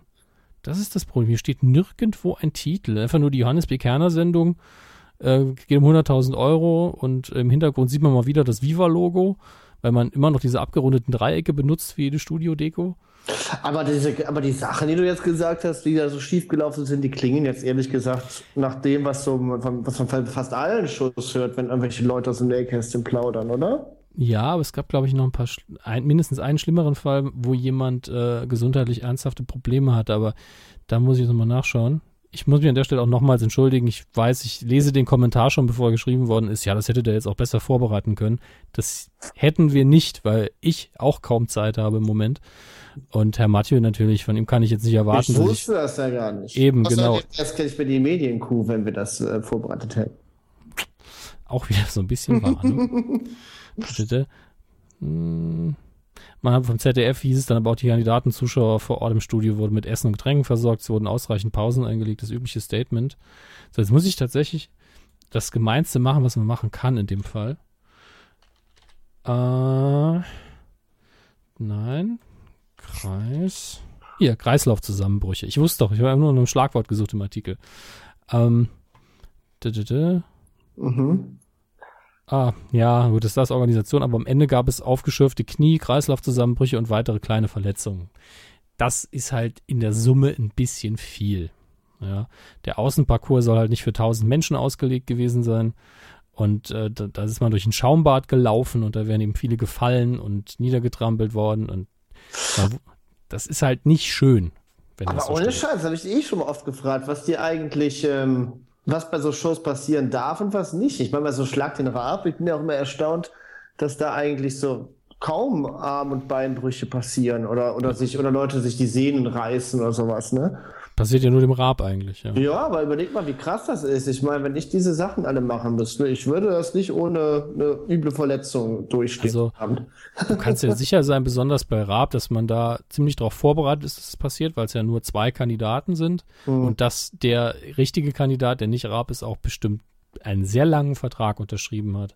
Ja. Äh, medizinisches Risiko und dass er bestätigt, dass er fit ist und dass er vorher auch noch zum Arzt geschickt werden. Das ist alles geregelt, gerade bei so einem Format und das, genau das muss eben auch gemacht werden und genau deswegen ist es natürlich fürs ZDF ein bisschen peinlich, wenn das hier nicht funktioniert hat. Ähm, aber er liest sich für mich wie eine Mischung aus, hätte man dran denken können und dumm gelaufen. Trotzdem darf es so nicht passieren und der Preis geht dann, also der Preis. Äh, hat die, die Kuh verdient. Ja, hat auf jeden Fall die Kuh verdient als Thema und geht auch in diesem Fall an das Gesamtformat, weil hier eine Einzelperson ausfindig zu machen, geht ja auch wieder nicht. Äh, meine Sympathie gilt äh, tatsächlich Kerner sehr oft. Auch weil er dieses Format dann auch wieder moderiert. Ich weiß, manchmal frage ich mich wirklich, wo der hin will, aber es kann ihm auch egal sein. Das weiß er doch nicht. Er hat, äh, das weiß er doch nicht. Ja, ich meine, der arme Mann, der hat doch irgendwann, ist der da, ist der Moderator gewesen bei RAN und dann ist der dann äh, zum ZDF ausgestellt, das ist eine Talkshow, dann ist der, dann hat er gedacht, bei Sat 1 äh, macht er jetzt mal den richtigen Rubel und das war einfach ein Fehler. Ja, das ist jetzt, richtig. Und jetzt äh, hängt er da. Und das ZDF holt ihn aus Verzweiflung. Das ist einfach, Verzweifelte helfen sich gegenseitig. Gut. So, ich, wir haben keine Ahnung, aber wir wissen, dass ihr Trottel seid, deswegen gibt es eine Kuh. was? Das habe ich jetzt nicht verstanden. Ich meinte, wir, wir haben keine Ahnung, was passiert ist in der Sendung, aber wir wissen, dass ihr Trottel seid und deswegen gibt es eine Kuh. Naja, Trottel finde ich jetzt ein bisschen scharf formuliert, Herr Mathieu. Die äh, Post der Anwälte kann dann gehen an mathieu.irgendwas.de. Ja, ich habe eine Website, da könnt ihr euch informieren. Über Anwälte. Okay. Und hier ist es wieder ein paar Klicks. Und wir widmen uns jetzt dem Bereich, in dem wir uns ein bisschen besser auskennen, ja. damit es hier nicht ganz so peinlich wird heute. Sehr gut. Ich muss auch sagen, wir liegen echt gut in der Zeit. Es waren jetzt 45 Minuten circa, wo wir das andere Zeug abgearbeitet haben und jetzt ist der Abend offen für den Rest. Aber ich habe mehr über Fernsehen gesprochen, gerade als im ganzen Monat Fernsehen geguckt. das geht mir oft so. Gut. kommen wir zu, zu einer ganz banalen Kino-News. Kommen wir erstmal zu Independence Day 2 wird gedreht. Habe ich letztens tatsächlich eine E-Mail bekommen, einfach so, ähm, ich möchte Sie darüber in Kenntnis setzen, dass die Produktion jetzt angelaufen ist in New Mexico und alle sind wieder mit dabei, außer Will Smith. Und drehen die jetzt auch Teil 2 und 3 in einem Rutsch oder hat sich das wieder erledigt? Ach, weißt du, ich glaube, das entscheiden die jetzt einfach von Tag zu Tag. Ich vermute fast, dass sie es nicht machen, weil man gesagt hat, mh, hm, ob das jetzt nochmal klappt, finanziell ist ja doch ein bisschen her. 96 kam der doch, glaube ich, raus. Mhm. Ähm, Risiko ist uns zu groß, auch wenn es ja eigentlich finanziell sinnvoller ist, sie zusammenzudrehen, ist es natürlich immer noch günstiger, nur einen Film zu drehen und dann zu sagen, nee, hat nicht geklappt. Und Jeff Goldblum ist auch wieder dabei, tatsächlich. Jeff, ja, klar. Jeff Goldblum, das ist doch die Rolle seines Lebens. Jeff Goldblum hat bei allen Erfol richtig erfolgreichen Filmen, in denen er mitgespielt hat, immer die gleiche Rolle gespielt, nämlich einen Wissenschaftler, der überhaupt kein Wissenschaftler sein dürfte, so wie er sich benimmt. Aber immer charismatisch, immer nett. Jurassic Park, Independence Day, Die Fliege, immer der gleiche mhm. Charakter. Das stimmt. Aber Obwohl bei der Fliege ist er nicht so sympathisch, aber gut. Nee, da ist, das bedingt aber das Genre, glaube ich. Ja. Ähm, noch eine Fortsetzung, mit der ich nicht mehr gerechnet hätte. Es gibt noch einen dritten Tron, den man dreht. Ach, das, wird, das wundert mich aber nicht. Die wollen doch bestimmt jetzt auch dafür sorgen, dass man aus Tron ein vernünftiges Franchise machen kann, oder? Der, der zweite Film hat auf jeden Fall die Grundsteine dafür gelegt. Ja. man, hat, hatte lange nichts mehr davon gehört und jetzt bin ich da überrascht, aber freudig. Ich fand, den, ich fand Tron Legacy wirklich gut. Er hätte noch einen Ticken besser sein können, wenn er nicht so kinderfreundlich gewesen wäre. Aber ich fand das eine sehr angenehme Erfahrung und ich hoffe, dass der dritte da dran anknüpfen kann. Ich fand den auch super. Der sah, der sah vor allen Dingen hammermäßig gut aus. Und ich fand, das war ein richtig guter 3D-Film. Und der Soundtrack war fantastisch. Ah, ich fand die, ähm, ich fand einfach die Anklänge an äh, Gott und Jesus gegen den Teufel innerhalb der Story sehr schön. Denn das konnte man sehr gut rauslesen, fand ich. Aber vielleicht interpretiere ich da auch zu viel rein. Das, ja, habe hm? ich, nicht, hab ich nicht mehr, das weiß ich nicht mehr. ich weiß nur noch, dass der Soundtrack cool war, dass die, äh, dass es gut aussah und dass ähm, Martin Sheen irgendwann komisch getanzt hat. Martin Sheen? Ist das nicht Martin Sheen? Das ist doch der, der, von, der von Masters of Sex, der Hauptdarsteller. Klar. Jeff, ja, Jeff, Bridges hat da mitgespielt, genau ja, wie ja, ja, Originaltron. Aber, aber Martin Sheen. Doch, doch, der hat diesen, diesen verrückten äh, Typen da in der Bar gespielt, der so tanzt und so völlig überdreht ist. Nicht Martin Sheen, nicht der von Charlie Sheen, der Vater, der andere Sheen, der äh, bei ähm, Masters of Sex die Hauptrolle spielt. Wie heißt er denn? Ah, ich gucke das nach. Ist auch Michael einer der Sheen, Michael Sheen. Nee, nee, der hat nichts mit den äh, Sheens zu tun.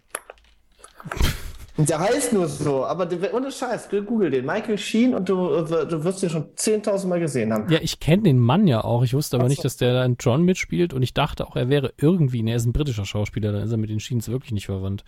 Hat er dann mitgespielt. Vielleicht irre ich mich auch gewalt. Nee, doch, hat er mit. 2010 Tron Legacy hat mitgespielt, ja. Okay, dann hatte ich einfach, war er wohl eine Nebenfigur. Er ist ja ein sehr guter Schauspieler, aber. Ja, ich, ich habe ihn mir behalten. Du hast dir Gott und Jesus behalten aus dem Film. Men Menschen merke ich mir einfach nicht. okay. Vor allem keine Namen. Nun gut, äh, jetzt ist es natürlich Zeit für etwas, das der Körper ausnahmsweise verpasst. Die Star Wars News der Woche.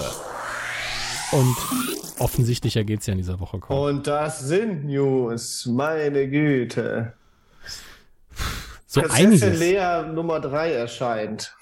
Wie Nummer 3? Das verstehe ich jetzt selbst nicht. Ja, die, äh, das, das dritte Comic-Heft. Ah, ja, das ist natürlich aus der die News, über die man überall Land auf Land abspricht aktuell. Genau.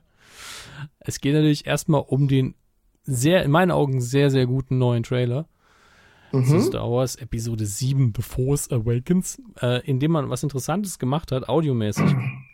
Man ja. hat nämlich Mark Hamill einfach nochmal seinen Dialog, ich glaube aus Empire Strikes Back einsprechen lassen, oder Monolog. Nee, aus Return of the Jedi. Stimmt, das ist aus dem sechsten Teil mhm. sogar darüber, äh, als er, glaube ich, Leia sagt, du bist meine Schwester und deswegen hast du die Macht. Mhm. Nur halt schöner geschrieben natürlich und auch gesprochen.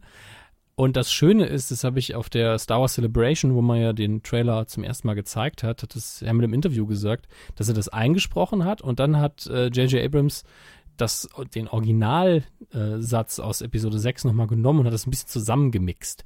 Denn ich habe, als ich den Trailer die ersten drei Mal geguckt habe, nicht sagen können, wer diesen, wer das jetzt spricht, weil ich gedacht habe, der alte Mark Hamill klingt anders und der junge aber auch.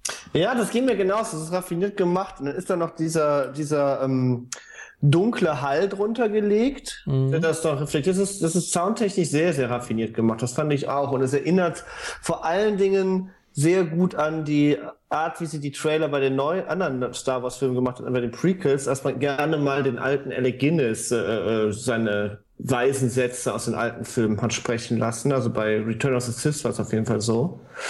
Und ähm, das äh, hat da sehr, sehr gut daran angeknüpft, fand ich. Ja, interessanterweise gab es ja noch einen zweiten Teaser äh, zu einem ganz neuen Star Wars-Film, mit dem ich jetzt so noch nicht gerechnet hätte. Man hat ja angekündigt, dass man Spin-offs machen will, dass man Solo-Filme im Star Wars-Universum mhm. präsentieren will und hat dann immer, hieß es immer, man stellt Charaktere in den Vordergrund, Yoda, Boba Fett, wen auch immer. Und jetzt hat man aber einen Teaser gezeigt für Rogue One. Mhm, genau. Äh, man hat eigentlich nicht viel gesehen, muss man dazu sagen. Es war zwar sehr stimmungsvoll, aber man hat wahrscheinlich noch gar nichts gedreht. Und da hat man auch Alec Guinness drüber reden lassen. Äh, was auch ein bisschen konfus ist, aber ich glaube, es geht ja um die Zeit vor Episode 4 noch, wo die Rebellion zwar noch voll in Fahrt ist, aber diese neue Hoffnung eben noch nicht entdeckt worden ist. Also in dem Trailer, den ich gesehen hatte, der war ja nur ganz kurz online, weil da hatte ja jemand von der Celebration abgefilmt und das dann ja. äh, wird das relativ schnell gelöscht. Da hatte ich den, da dachte ich eigentlich, es würde der würde der zweite Todesstern über Endor hängen. Ähm, ich, weiß nicht, ich, weiß nicht, ob es der zweite war, aber wenn es der zweite war, dann, dann ist es vielleicht nicht die Zeit vor dem vierten, sondern die Zeit zwischen dem sechsten und dem siebten jetzt, die da behandelt werden soll. Ich bin mir nicht sicher, aber ich, da war definitiv ein Todesstern zu sehen. Und, aber, ähm, ja, was ich aber auf jeden Fall sehr interessant finde bei dieser Sache, dass die das, äh, dass ähm, man offensichtlich da jetzt anfängt, äh, wild durch die Epochen zu springen, ne, bei den Filmen. Und ja ist doch gut. Ja, ich finde das auch super. Ich hätte mir das nur so. Weißt du, das ist ja die Sache, das ist ja das, was ich äh, aus erzählerischer Sicht das eh immer spannend finde bei den neuen Blockbuster-Franchises, dass man quasi so eine Story-World erschafft, die man in alle möglichen Richtungen ausfächert. Das macht Marvel ja sehr gut. Die nehmen sich ja quasi immer die Ereignisse von New York aus Avengers 1 als das Zentrum und dass sich alles andere dann so gruppiert. Und das scheinen die bei Star Wars jetzt noch viel exzessiver zu machen, ne? indem man immer um die, um die Originaltrilogie herum quasi die neuen Filme orchestriert. Also. Ja, Star Wars hat es eigentlich immer schon gemacht, aber eben nicht in, im Kino. Eigentlich hat ja. man, man hatte ja die, die jetzt, man kann darüber sagen, was man will, aber es gab eben Zeichentrickserien, es gab wohlgemerkt auch die, die, ähm, die anderen drei Filme, die Wookie-Trilogie, aber die, die lassen ja viele unter den Tisch fallen. Und es gibt halt Bücher, Comics, Zeichentrick ohne Ende. Es ist der Hammer, wie viel es da mittlerweile gibt. Und Star Wars ist einfach ein Universum, das sich dafür super eignet, einfach weil es auch ein galaktisches, also ein, ein Science-Fiction-Universum ist. Auf einem Planeten kann man ja theoretisch tausend Geschichten erzählen. Wie viel kann man im Universum erzählen? Und ähm, das ist einfach sinnvoll, dass man das jetzt endlich macht. Dadurch, dass George Lucas da immer so, also ich will nicht sagen, seinen Finger drauf hatte, aber es war eben immer sein Baby, war es eben auch eingeschränkt. Unabhängig davon, wie jetzt, wie man jetzt zu Lucas selbst steht, der wollte eben seine Geschichten in dem Universum erzählen, alles andere fand, hat er gesagt, könnte er machen, aber nicht als Film. Mhm. Und die, und die, ähm, jetzt will ich die ganze Zeit Wookie sagen, wo ich es vorher schon mal richtig gesagt habe. Ja, genau. Die Ewok-Filme waren ja schon so eine unfassbare Ausnahme eigentlich. Ich glaube, das hat er einfach so abgetan, weil das so offensichtliche Kinderfilme sind. Er hat ja selber das Drehbuch geschrieben von den beiden Filmen. Also. Deswegen waren die so ein bisschen dröge. Ja, ja, das war das, äh, das waren die äh, zwei waren das, ne? Ich war meine Tapferin und Kampf von Endor. Und das hat er beides mal, hat er das am Drehbuch gearbeitet. Also die Story auf jeden Fall.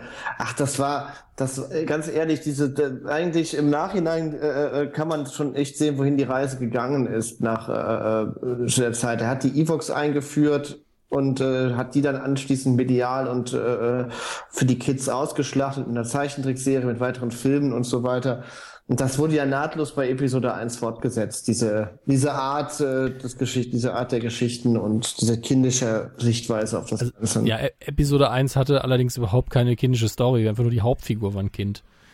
Und ja, aber Jaja Binks war ja auch kindisch. Ja, es waren viele Figuren drin und es sollte, ich verstehe auch, warum das gemacht worden ist. Alles sah sehr unschuldig und bunt aus, weil das Imperium ja noch nicht existiert hat. Das, das habe ich absolut verstanden, das war in Ordnung. Das Problem von Episode 1 ist die Erzählweise und dass kein, keiner, der den Film nicht vielleicht hundertmal gesehen hat, kann mir einfach ad hoc sagen, worum geht's eigentlich in dem Film? Also abgesehen von dem, von dem Anakin, worum geht's da? Da geht's um irgendwelche Handelsabkommen, die nie erklärt werden. Das versteht auch kein Schwein. Das ist ein Film ohne Hauptfigur. Natürlich kann keiner sagen, wo es da geht, aber ja. egal. Eben, das, das, das ufert dann in eine unfassbar lange Kritik aus. Da müssen wir jetzt, ja, das müssen wir nicht nochmal aufmachen. Schon, das, das wird schon seit 15 Jahren äh, diskutiert. Lass uns über den Trailer sprechen. Ähm, der Trailer für Rogue One, wie gesagt, sagt nicht viel aus, aber Rogue One suggeriert eben, dass es sich um äh, vor allen Dingen um die Raumkampfpiloten der Rebellion handelt. Denn die Sonderstaffel, wie es im Deutschen immer übersetzt wird, also die, die Rogue äh, Squadron, hatte sogar eine eigene Buchserie, die ich zum Teil sogar mhm. verfolgt habe früher. Mhm. Und ich bin ja einfach ein großer Fan von Raumkampf und Raumschlachten, deswegen ähm, ist das eigentlich genau mein Ding. Also das ist so ein bisschen Wing Commander mäßig und äh, ganz ehrlich, ist eigentlich eine super Welt für einen Film, ja. Das kann man Absolut. eigentlich wunderbar erzählen. Warten wir mal, ich, ich, es hat ja auch mal geheißen, es könnte darum gehen, wie die Pläne vom Todesstern geklaut werden. Ne? Und das wird natürlich wieder für äh, Episode 4 sprechen. Oh ja, das, das, okay, das könnte man am, am Rande vielleicht zusätzlich machen, aber das waren dann ir irgendeine, irgendwelche Agenten sind ja extra dafür gestorben. Das ist dieser eine Satz, den sie über diese Pläne verloren haben. Ja, bei, bei, bei, beim zweiten Todesstern, beim ersten äh, ist es ja Prinzessin Lea, die die Pläne später hat, ne? Ähm, ja, aber ich glaube, die ist auch nur, hat sie auch nur bekommen, weil irgendwelche andere Agenten sie geklaut haben. Ich bin mir aber nicht mehr sicher. Viele Botaner fanden den Tod. Ja, genau. Das ist der Satz. Furchtbar, furchtbar. Und in dem Roman Shadows of the Empire wurde das damals beschrieben, wie das passiert ist. Aber da ist Luke noch mit den Botanern zusammen unterwegs. Und die sterben auch ein paar, aber ich glaube nur fünf, wo ich dann damals dachte, Hey, ich dachte, das wären viele. Die haben, die haben, damals auch mal einen riesen Fass aufgemacht, was sie alles geopfert haben für diese Pläne, wo ich nur gedacht habe, es sterben in dem Krieg die ganze Zeit links und rechts Leute. Stellt euch mal nicht so an. Ja, das hast du vollkommen recht. hast du vollkommen recht mit deinem total unmenschlichen, kaltherzigen Kommentar. Ja, ja ähm. aber das, das, dadurch, dass der zweite Todesstern ja auch damals schon eine Notlösung war, eine erzählerische, ist alles, was mit dem zweiten Todesstern zusammenhängt, sowieso nicht äh, Ach, ernst zu nehmen. Der erste Todesstern war ja schon eine erzählerische Notlösung. Ja, inwiefern? Also er war zwar immer geplant, aber eigentlich war er nicht für den ersten Teil geplant. Soweit ich mich erinnern kann, hat nämlich die damalige Frau von George Lucas gesagt, du hast hier einen Film ohne einen dritten Akt. Mhm. Du brauchst am Schluss halt irgendeinen zweiten Plotpoint, sonst passiert hier ja nichts. Hört einfach auf, was soll denn das? Und dann hat er gesagt, ja gut, dann ziehe ich halt den Todesstern vor. Hm. Und damit war natürlich das Finale vom dritten Teil quasi weg. Du musst das halt einfach nochmal machen. Ja, das hätte man sich schon was anderes überlegen können damals, ne? Aber gut. Kommen wir doch mal zu Episode 7 Trailer. Ja, ich, ganz ehrlich, hat jeder bisher mittlerweile gesehen. Bilder super. Ähm, schön geschnitten. Und äh, ja. Im, am Schluss eben dieses emotionale, einfach mal nochmal schön in die Magengrube. Da ist er, Han Solo. Was hältst du davon, dass, Achtung, Spoiler-Alarm, ähm, der Wüstenplanet nicht Tatooine ist? Das ist für mich kein Spoiler. Also, was soll ich davon halten? Es ist ein komplettes Universum, da kann es mehrere Wüstenplanete geben und Tatooine ist ja so vorbelastet, dass ja so viel schon passiert, dass ich es gut finde, dass es nicht Tatooine ist. Ich hätte ja, ich bin ja ein bisschen enttäuscht, weil ich bin ja auch der Meinung, dass das Star Wars Universum, so wie ich das kapiert habe, da gibt es keine zwei Wüstenplaneten. Da gibt es äh, jede Vegetation nur einmal. Den Waldplaneten, den, doch, doch. Das ist ja kein echtes Universum, das ist ja ein magisches Universum. Und da gibt es das alles. Das, in meiner Vorstellung war das bis jetzt immer so. Das haben die jetzt ein bisschen unterwandert. Also ich bin naja, mal gespannt, ob ich mich damit arrangieren kann. Es ergibt, was, was du da gesehen hast, ergibt aber mit Tatooine auch wenig Sinn, beziehungsweise man müsste da sehr viel erklären. Denn Tatooine ist, wenn ich mich richtig erinnere, liegt das am Rand des Universums. Also im Sinne von zivilisationstechnisch am Rand. Ja, im Outer Rim, klar. Genau. Und da ein abgestürzter Sternzerstörer, was ja heißt, hier hat eine große Schlacht stattgefunden. Und die hat ja seit Episode 1 oder so, gab es da ja keine großen Schlachten mehr in der Nähe von Tatooine. Oh, in Episode 4 sind die aber auch da, ne? Die fliehen, äh, also wenn du das als Schlacht begreifen willst, der Sternzerstörer, der die Tentative 5 äh, vor, äh, verfolgt. Ja, aber das ist alles immer so ein bisschen zufällig. Also eine richtig große Schlacht von Sternzerstörer auf dem Planeten crasht. Mhm. Was, was wir ja noch nie gesehen haben, eigentlich, Stimmt. außerhalb der Computerspiele jedenfalls. Ja. Ähm, das fände ich jetzt ähm, schon ein bisschen seltsam. Also man hätte es natürlich erklären können, aber mein Gott. Äh, trotzdem, es ist letztlich spielt es eigentlich keine Rolle. Nur ja, wenn ich ja. hinterher den Film gucke und ich habe das Gefühl, das hätte genauso gut Tatooine sein können, dann war es unnötig. Es ist halt ein bisschen so, dass bis jetzt das immer so war, dass die Skywalkers und das Mädel wird ja wahrscheinlich ein Skywalker-Nachkömmling sein, dass die bis jetzt immer von Tatooine kamen. Das hat eine schöne. Wenn die jetzt zufällig von einem anderen Wüstenplaneten kommt, ist es auch wieder ein bisschen komisch, aber egal. Ich fände es gut, wenn sie Tatooine, also vielleicht es darf gern vorkommen, aber ich bin kein Freund davon, dass sich diese Skywalker-Familiengeschichte immer und immer wieder wiederholt. Da habe ich einfach keine Lust mehr drauf. Ja, gut, aber dann müsste sie, dann, dann wäre es ja besser, wenn sie dann von einem anderen Planeten kommt und dann sollte dieser andere Planet immer nicht ausreichend ein Wüstenplanet sein. Sie ist ja nur auf einem, das heißt ja nicht, dass sie von da kommt. Ach, die kommt daher. Da, Mathieu legt fest. Jawohl und hat diesen lustigen Roboter dabei, den ich übrigens sehr cool finde und den kann man auch mal kaufen, habe ich, hab ich, hab ich gelesen. BB-8, oder? Mhm, genau. Der ist schon ziemlich cool. Also es ist eine richtig schöne Fortsetzung von allem, was R2 äh, cool gemacht hat. Absolut. Und es ist schön, dass R2 natürlich weiterhin dabei ist und ohne R2 und C3PO geht Star Wars ja auch einfach nicht. Ähm, aber es ist auch schön, dass man sich mal gesagt hat, wir machen mal einen richtig coolen neuen Druiden und da geht einem auch ein bisschen das Herz auf, wenn man dann sieht, dass der nicht CGI ist, muss ich ganz ja, ehrlich absolut. sagen. Das ist. Also, da ging es mir richtig gut, wo ich gesagt habe, ja, ich wusste, man kann das machen und CGI ist eigentlich überflüssig für, für das Ding und er sieht natürlich besser aus, wenn er echt ist. Und dann haben sie es auch gemacht und genauso soll es auch sein bei so einem Film. Visuell mache ich mir bei dem Film auch gar, gar keine Sorgen. Das wird schon super werden, da bin ich mir sicher. Es ist halt die Frage, ob die Story am Ende überzeugen kann, aber ach ja, mein also ich, ich sag mal so, J.J. Abrams ist ein super Regisseur, was Unterhaltungsfilme angeht, selbst wenn das Drehbuch nicht so super ist. Ja. Ähm, das ist ja so dieser, dieser Dark Knight Returns Effekt, der drehbuchmäßig, wir hatten damals drüber gesprochen, privat, und haben wir beide gesagt, super Film. Und mit jeder Woche, die vergangen ist und ich drüber nachgedacht, habe ich gedacht, eigentlich ist die Story totaler Bullshit. Ähm, aber im Kino war es super. Und mhm. bei den Star Trek-Filmen von J.J. Abrams war es ähnlich, weil da, da sitze ich mit einer anderen Brille, da sitze ich mit meiner Star Trek-Brille halt immer drin. Mhm. Und äh, da unterbewusst höre ich dann immer schon so, dass da ergibt keinen Sinn, dass da ist seltsam, warum machen wir das jetzt? Aber es ist so unterhaltsam inszeniert, dass es mir dann auch wieder egal ist. Ja, ja, das ist die Sache, die J.J. Abrams hat. Der ist halt. Das war auch bei Lost und das fand ich auch bei selbst in Fernsehserien, so bei Elias. Nee, das ist ja Joss Whedon, Entschuldigung. Aber bei Lost. Nee, nee Alias ist nicht Joss Whedon. Ist das J.J. Abrams? Ja, ich glaube schon. Also es ist auf jeden Fall nicht Joss Whedon. Ja, okay, Joss alles klar. kenne ich mich recht gut aus. Ähm, okay, gut, aber dann ist es, dann ist es Abrams, glaube ich. Aber das, ähm, auf jeden Fall bei, bei Lost schon und auch bei den, seinen Kinofilmen hatte ich immer das Gefühl, dass er immer die richtigen Ideen hat und die, das richtige Gespür für äh, das, was unterhält und das, was Bock macht. Aber dass er es nie schafft, das Schiff so wirklich in den Hafen zu fahren. Ne? Dass dann immer das zerfasert dann zum Ende hin so und er kriegt nicht den Finger drauf, was er eigentlich am Ende des Tages sagen will. Also bei Super 8 zum Beispiel war das auch so extrem.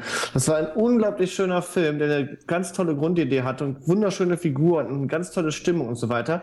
Aber der ist zum Ende hin völlig zerfasert und man wusste nicht, was willst du eigentlich? Das Ding hatte keinen stringenten Plot und ich persönlich ja. fand die Figuren unfassbar unsympathisch für das, was sie eigentlich sein sollten. Ja, auch ich habe mich mit keinem wirklich identifizieren können. Es war mir auch völlig egal. Das ist halt das Problem. Wenn ich in einem Film sitze und, und, und mir sind die Kinder egal, dann stimmt was nicht. Ich fand die nicht, ich fand die ganz niedlich eigentlich. Ich fand den Anfang aber, sehr gelungen, aber mhm. mit jeder Minute danach hat es mich immer mehr kalt gelassen. Und das ist bei den Star Trek-Filmen auch so, dass mit, mit, mit dem letzten war das auch so, dass, dass am Ende passieren dann einfach Dinge und man weiß nicht, was. Und ja, ich glaube nicht, dass es das bei Star Wars passieren wird, weil da wird der, da werden die beim Drehbuch mit Sicherheit unglaublich konsequent gearbeitet haben, dass das wasserdicht ist. Aber deine Einschätzung stirbt Han Solo direkt in Episode 7? Ja, ich weiß es nicht. Ne, das ist äh, so das Gerücht. Das ist, ja, weil, weil der natürlich auch in Episode 6 schon sterben sollte. Und in Episode 6 hätte das dramaturgisch natürlich absolut Sinn gemacht. Ne? Vor ich glaube aber nur, nur Ford wollte, dass er stirbt. Ja, aber es hätte, es war keine schlechte Idee. Ich habe, ich hätte erst ja, ja. Das stimmt. War zu, äh, eh schon zu kinderfreundlich. Dafür. Ja, und die, und, äh, und die, die, äh, die hätten ein Opfer bringen müssen. Das wäre schon gut gewesen. Und er hätte, er hätte auch klar, dann wäre er weg gewesen und dann hätte. ja, weil die, weil diese ganze Geschichte mit Lea und Luke, dass die Geschwister sind, das ist ja auch ein Notbehelf, quasi, um den, äh, äh um die diese Dreierkonstellation irgendwie aufzulösen. Das, ich, das hatte der im ersten Film noch nie im Leben auf dem Schirm, dass die Geschwister sind. Aber egal. Ähm, ich glaube nicht, dass er stirbt. Ich habe das Gefühl, er stirbt nicht. Aber wir werden sehen. Ich hätte es gerne, er hätte im sechsten sterben müssen und Luke hätte am Ende ähm, als Cowboy in den Sonnenuntergang gehen müssen. Ja, in den, in den, doppelten Sonnenuntergang. Ja, ehrlich, das war ja das, was, äh, was äh, Gary Kurtz, der Produzent, äh, immer gesagt hat. Da, die haben sich ja verkracht beim sechsten beim sechsten Star Wars Film Lucas und Gary Kurtz. Da hat er, ist er als Produzent ja ausgestiegen. Und er hatte ja immer diesen Plan, dass, das, äh, dass die zwar am Ende gewinnen, aber Abfall bringen und Luke, wie Obi-Wan am Anfang, sich in die Einöde zurückziehen muss und als einsamer Cowboy in den Sonnenuntergang geht, den doppelten. Das wäre geil gewesen, geiles Schlussbild gewesen. Aber gut. Ja, das Schlussbild haben sie sich dann in, in Indiana Jones 3 genommen, ohne irgendwelche Opfer.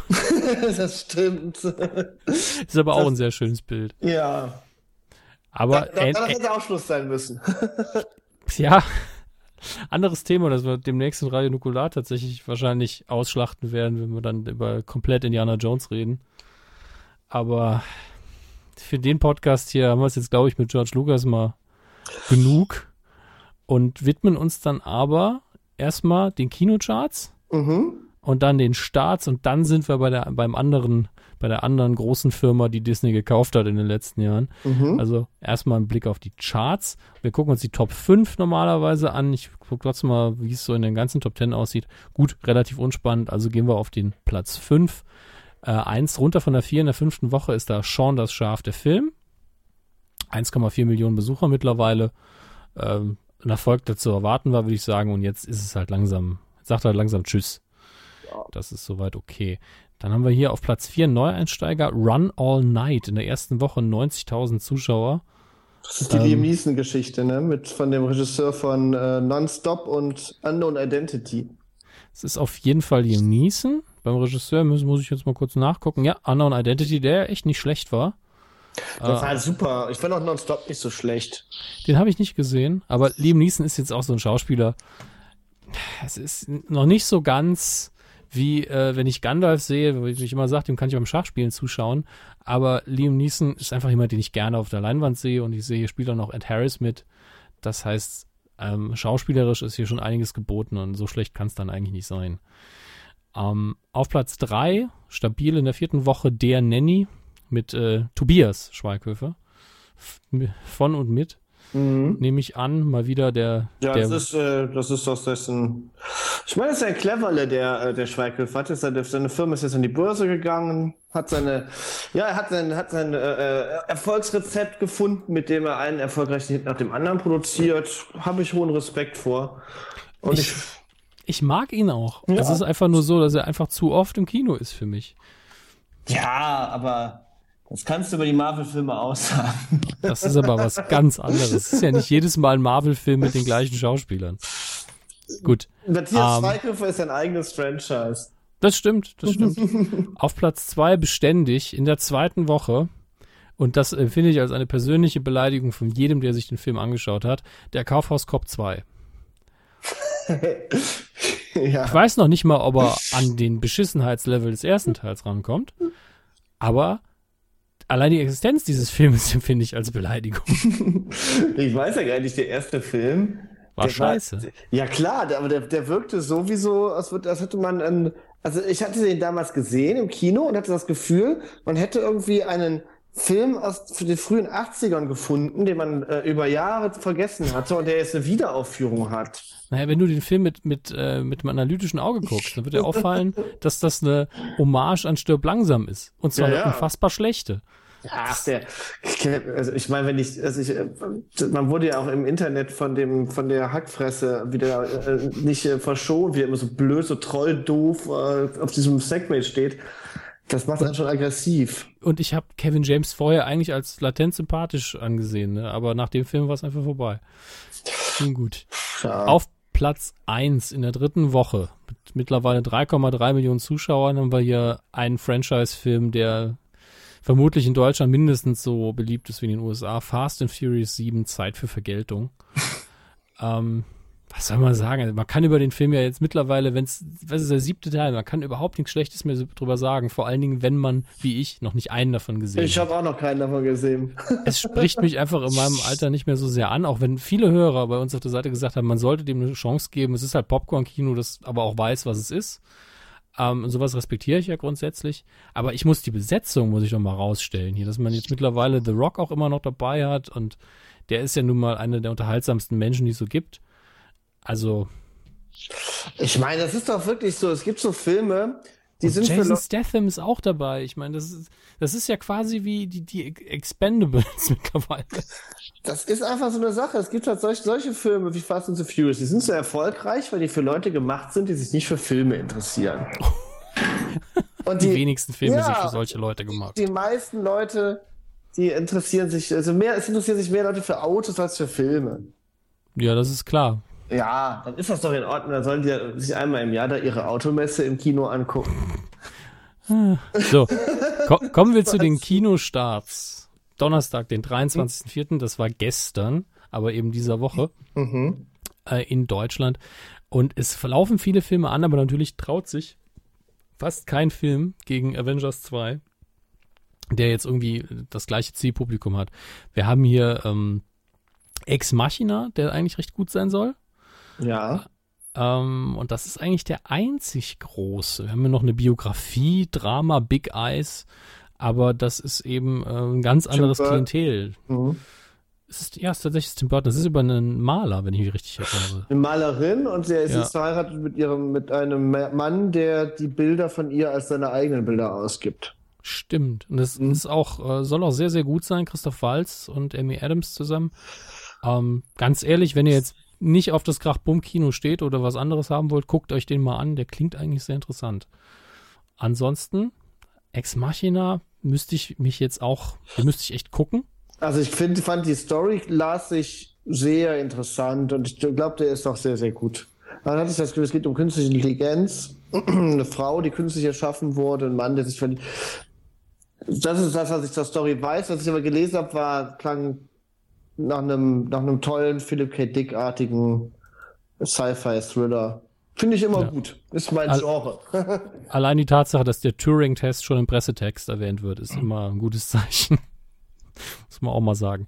Aber künstliche Intelligenz tatsächlich auch ein Thema bei dem Film, weswegen wir uns eigentlich heute treffen wollten, bei Avengers Age of Ultron. Ah. Denn auch dort gibt es mindestens eine, wenn nicht zwei künstliche Intelligenzen. Aber es gibt noch viel mehr eigentlich, aber äh, zwei wichtige und ähm, damit, also wir fangen natürlich nicht mit dem Film an, sondern wir fangen mit dem, mit dem ersten Film von Marvels Episode 2 an.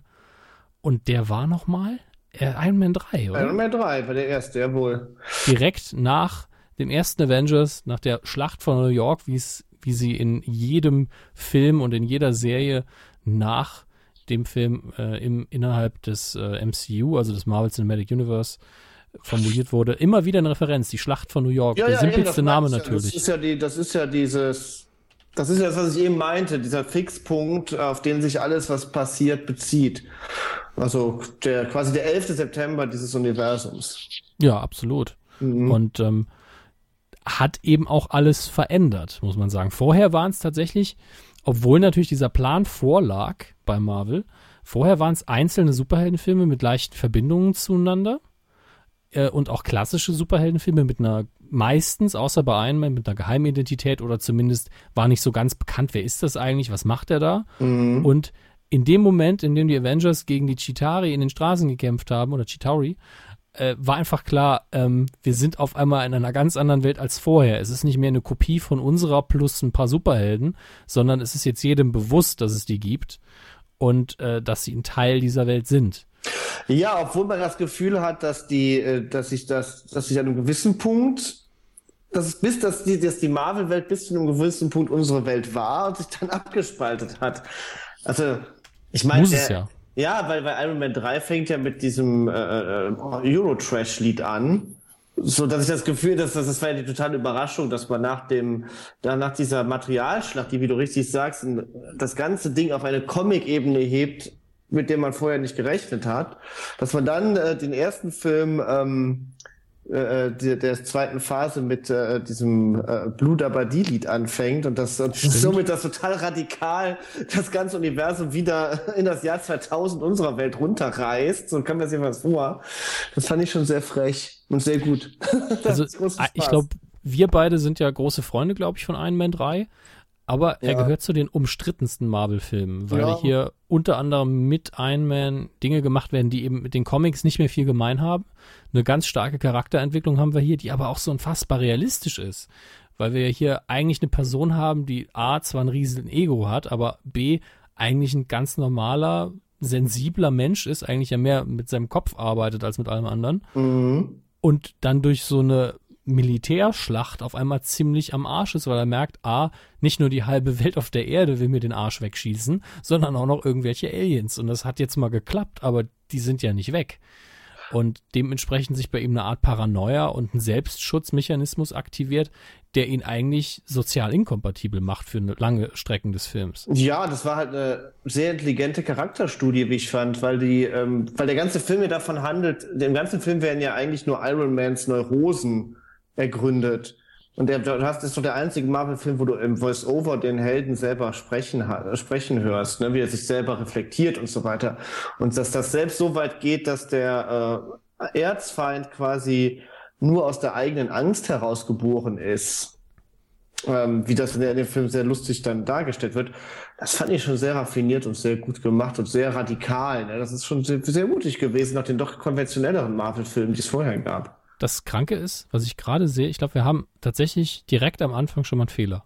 Mhm. Weil es so aussieht, als wäre Thor tatsächlich vor Iron Man 3 rausgekommen. Nee, nee, nee, nee, nee, ist der nicht. Ja, Moment, ich, ich, ich habe ja hier nur Internetquellen. Ja. Moment, Thor kam am 31.10. raus und zwar 2013.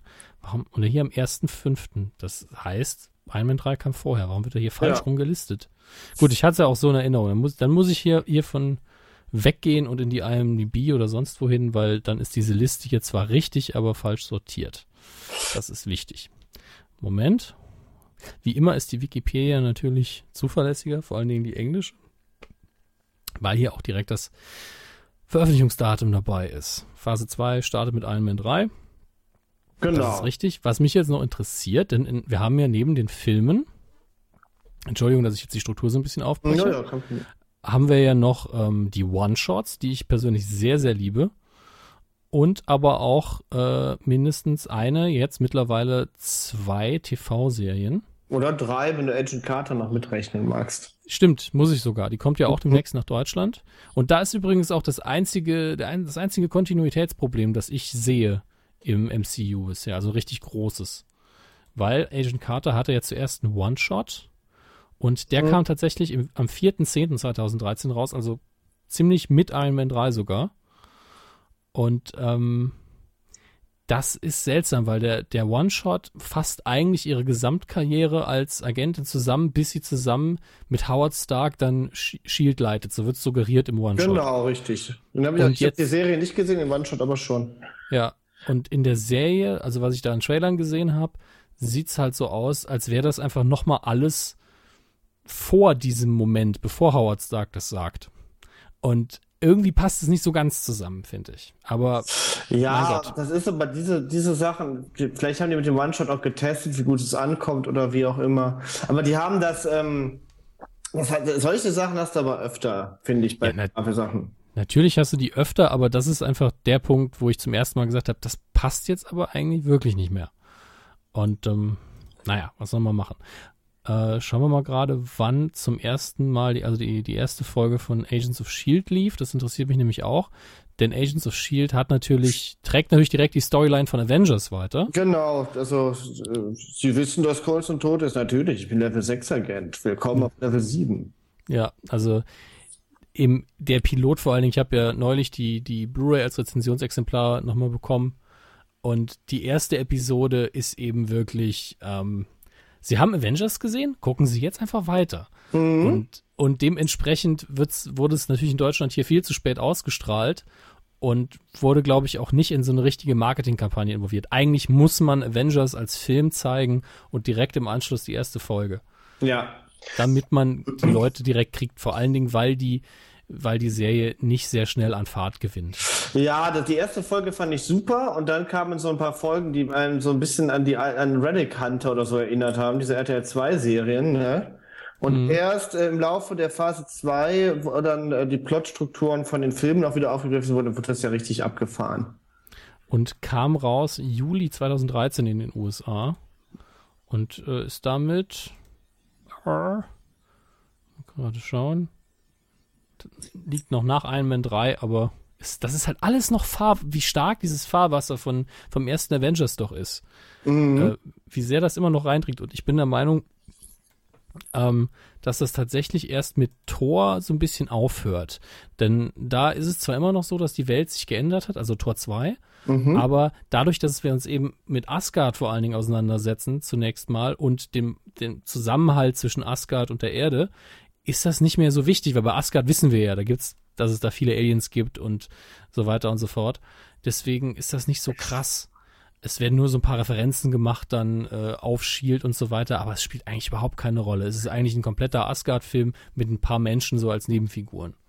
Ich finde ja, das ist ja auch das, was ich auch sehr geschickt gemacht finde, was die, was die schon sehr gut hingekriegt haben in Phase 2. Auf jeden Fall, dass die, dass die Filme immer die Gesamtstory weitertragen. Also Tor auch, da wird ja immerhin der Loki-Konflikt weiter ausgehandelt, ne? Wie man jetzt damit umgeht, dass der Bruder so einen Sündenfall begangen hat.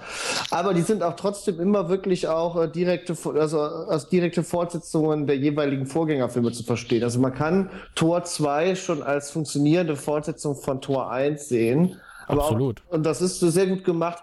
Ich habe jetzt ein bisschen, ich hätte jetzt ja gerne, ich fand ja, was ich an Tor 1 ja sehr, sehr mochte, war ja dieser Herkules in New York-Effekt, dass quasi so ein, äh, so ein, Typ da auf die Erde kommt und sich benimmt wie ein alter äh, äh, Ritter oder was, ne?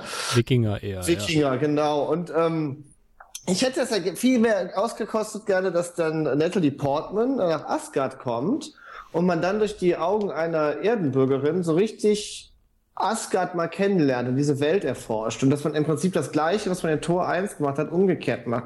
Ist leider sehr zu kurz gekommen, fand ich.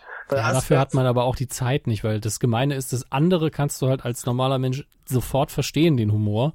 Und das andere ist wesentlich intellektueller, dafür hast du die Zeit nicht. Ja, aber trotzdem, Asgard ist nie so eine Welt geworden, äh, wo man Bock hat, nochmal hin zurückzukehren oder so. Also die hat nicht diesen. Sie ist nicht greifbar. Ja, die hat nicht dieses, dieses Pandora-mäßige Avatar. Ich meine, jetzt finden wir beide Avatar nicht so toll, aber man kann nee, in die Welt warum... möchte ich auch nie zurückgehen. Ja, ich weiß, was du meinst, aber trotzdem hat sich da, trotzdem hat der Film ja so gut funktioniert, eben weil da eine Welt erkundet wurde und so weiter. Ich finde, das hätte man da auch, hätte dem Tor 2 Film gut getan, aber ist halb so dramatisch. Also dieser also, Konflikt ist da eigentlich das Interessante. Ja, aber Tor hat, also Tor 2 hat auch die meisten Plot- und Strukturprobleme, die, die man aber nicht so wirklich bemerkt, weil auch der Film super inszeniert ist, finde ich. Aber der Regisseur hat sich damals schon beschwert, weil er gemeint hat, eigentlich bräuchte ich mehr hierfür und mehr dafür. Und ich glaube, an dem Film hat man auch sehr viel rumgeschnitten es würde mich sehr interessieren, davon einfach mal ein Extended Cut oder sowas zu sehen, aber das ist gerade bei den Marvel-Filmen nicht so gang und gäbe, dass man, mhm. dass davon irgendwas Längeres rauskommt mal.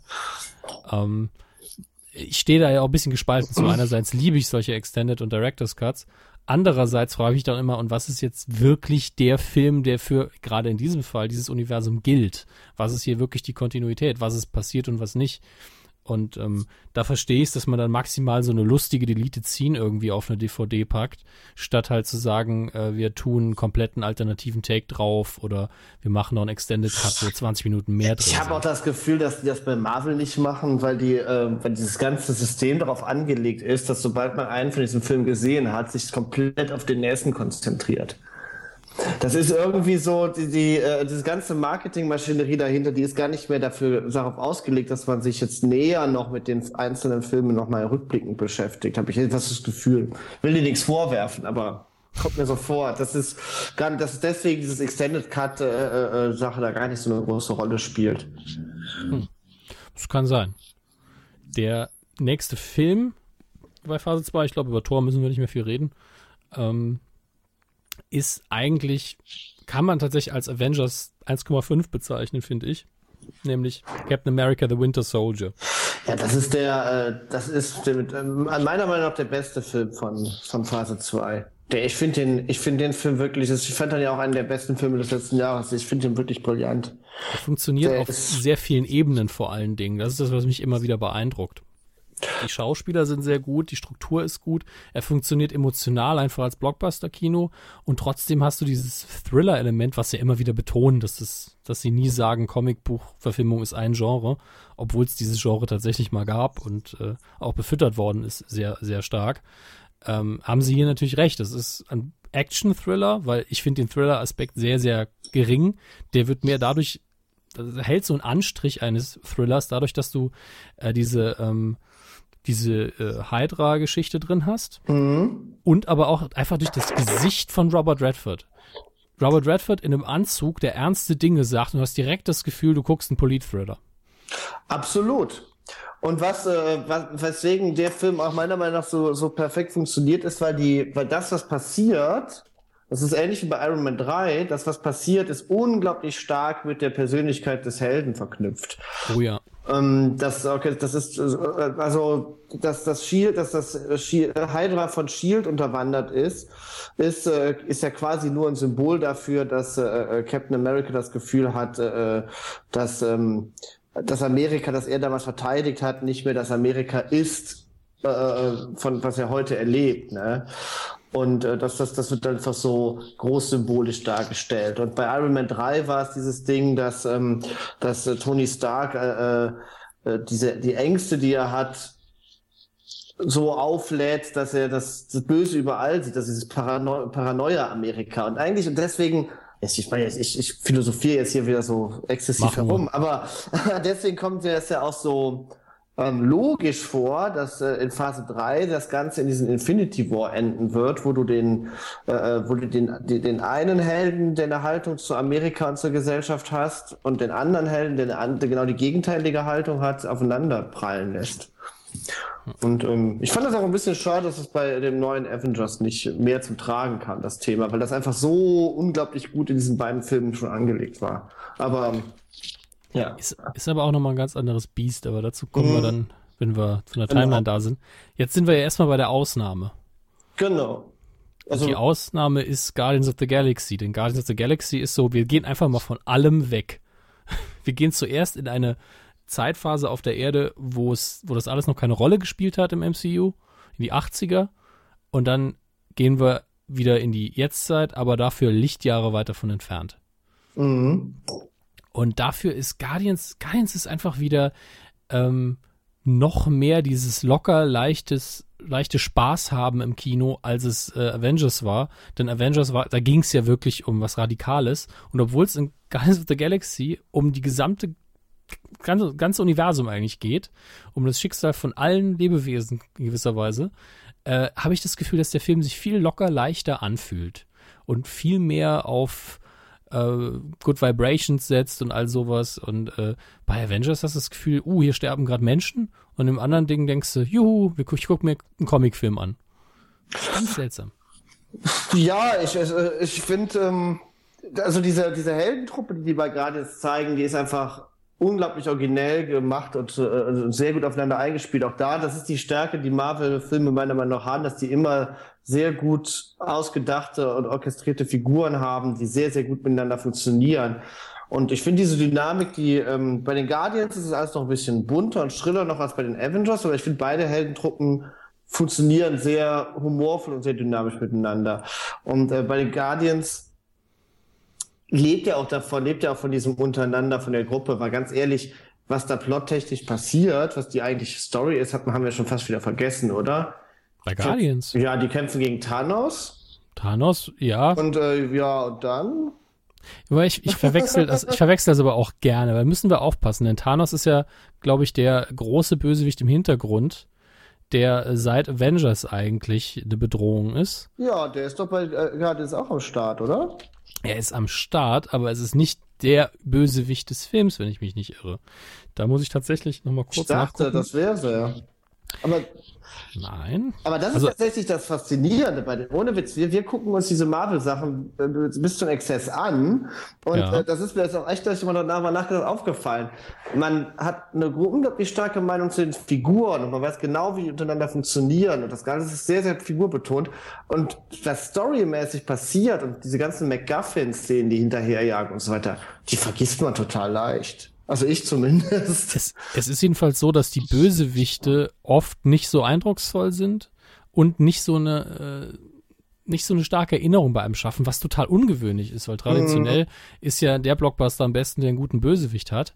Aber hier hat man es irgendwie hinbekommen, dass man so stark an die Helden gebunden ist, dass das als Universum auch größer funktioniert. Denn wenn jetzt der Bösewicht besser ist, Beispiel wäre für mich, äh, stirb langsam 1 und 2. Ging ja noch weiter, aber 1 und 2. In 1 hat man einen sehr, sehr guten Bösewicht. Und im zweiten Teil nicht. Und man mag Peter, äh, John McClane natürlich sehr, aber irgendwie fehlt dem Film dann was. Es fehlt halt dieses, jemand, der gleichwertig stark ist. Und ähm, Ja, du hast halt einen guten Bösewicht, wenn der, wenn der Bösewicht die Schattenseite vom Helden halt ist. Ich meine, bei, bei äh, Iron Man funktioniert das sehr gut mit äh, dem Mandarin. Der ist, äh, der, der ist der Schatten von, sobald der Mandarin ent, entlarvt ist als Betrüger, ist der Film ja auch schwächer. Der, der Antagonist, der dann als Ersatz kommt, der ist ja nicht mehr so stark. Und du hast das bei ähm, Captain America auch. Da ist äh, Robert Redford äh, die, dun die quasi die dunkle Seite von Captain America und äh, spielt sehr stark mit der Figur zusammen. Und du hast es bei Ultron auch, weil Ultron ist der ist die dunkle Seite von Iron Man. Und ähm, bei Galaxy hast du das zum Beispiel nicht, weil der Antagonist dort ist nicht irgendwie connected zu den, äh, zu den Helden. Der hat nicht, äh, die, die, äh, der ist nicht der, der, der, der, die bedingen sich nicht gegenseitig, weißt du?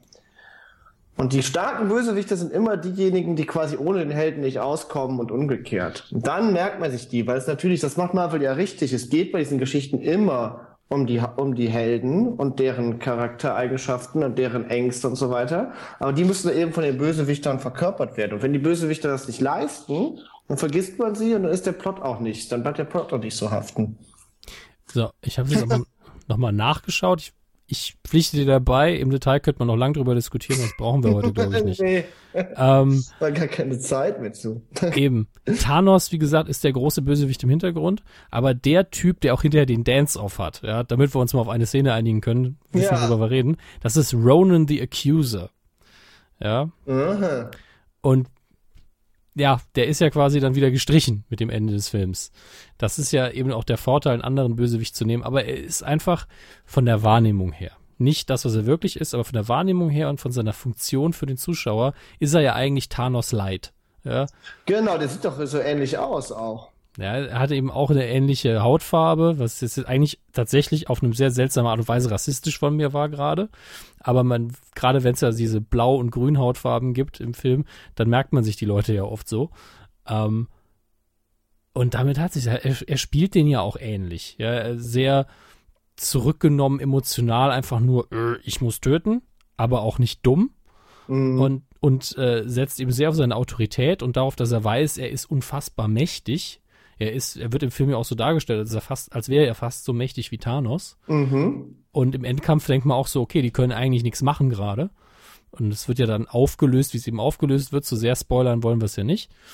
Aber äh, man hat eben ständig das Gefühl, das ist ein übermächtiger Bösewicht und Thanos sehen wir ja eigentlich genauso. Nur Genau. Than aber Thanos wollen sie eben nicht streichen, weil Thanos jetzt seit Avengers, wo man ihn zum ersten Mal gesehen hat, einfach diese Bedrohung im Hintergrund ist. Und die löst man, wann will man die nochmal genau auflösen? Ich guck mal gerade in die Timeline, die sie sich da großgezogen haben. Infinity War 1 und Infinity War 2. Und der ist angesetzt für den 3. Mai 2019. Oh Mann. Echt? Also- dann, dann kommen die erst, die Infinity Wars, so spät. In Ja. Jahren. Oh Mann. Also wir haben jetzt gerade Avengers Age of Ultron hinter uns. Das ist ja der, der jetzt äh, gestern quasi in Deutschland angelaufen ist. Und ähm, tatsächlich, laut dieser Liste hier ist Ant-Man der letzte Film von Phase 2, Oh, äh, was ist aber ungewöhnlich ist. das ist auch nicht richtig. Was hast du denn da für eine Liste? Kann doch gar nicht sein.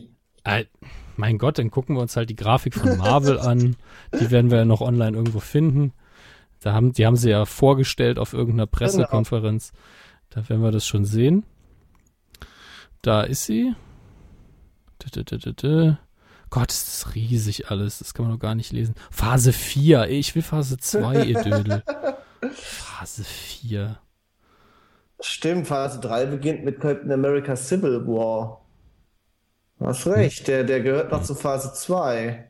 Ja, aber äh, über Ant-Man können wir, reden wir über Ant-Man vorher, weil der, der, Trailer lief ja vor Age of mhm. Ultron. Ähm, ich kann mir eben vorstellen, dass man Ant-Man sieht aus wie ein Film, der einfach noch eine Figur einführt, aber ansonsten sehr wenige Verbindungen zum Rest hat.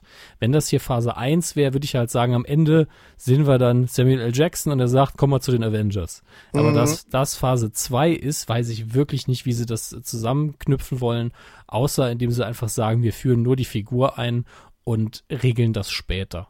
Ja, hier steht übrigens auch in der Wikia, dass der äh, nachträglich zu Phase 2 zugeordnet wurde. Ursprünglich Phase 3 war Ant-Man. Also wir sind nicht ganz bescheuert. Ja, eben, es, es passt auch nicht, weil ursprünglich wollte man ja immer jede Phase ja, abschließen mit einem Avengers-Film. Das hat sich anscheinend komplett geändert, denn Phase 3 ist noch recht unsortiert, so wie es aussieht. Da drin gibt es nämlich zwei Avengers-Filme irgendwie und den Abschluss würden die Inhumans bilden.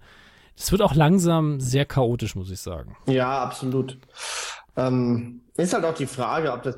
Ich meine, es ist halt auch die Frage, ob man da noch auf einem gewissen Punkt äh, eine Kontinuität wirklich ernsthaft versucht zu wahren oder ob die jetzt tatsächlich anfangen, äh, zugunsten der einzelnen Filme dann auf die Kontinuität zu pfeifen. Weil Klein haben sie ja schon damit angefangen. Ne? Ich meine, die hatten bei Iron Man 3 ähm, haben sie, weil, weil Robert Downey Jr. seinen Vertrag noch nicht unterschrieben haben, am Ende einen Ausweg gemacht, dass Iron Man seine Rüstungen vernichtet und aussteigt und kein Superheld mehr ist.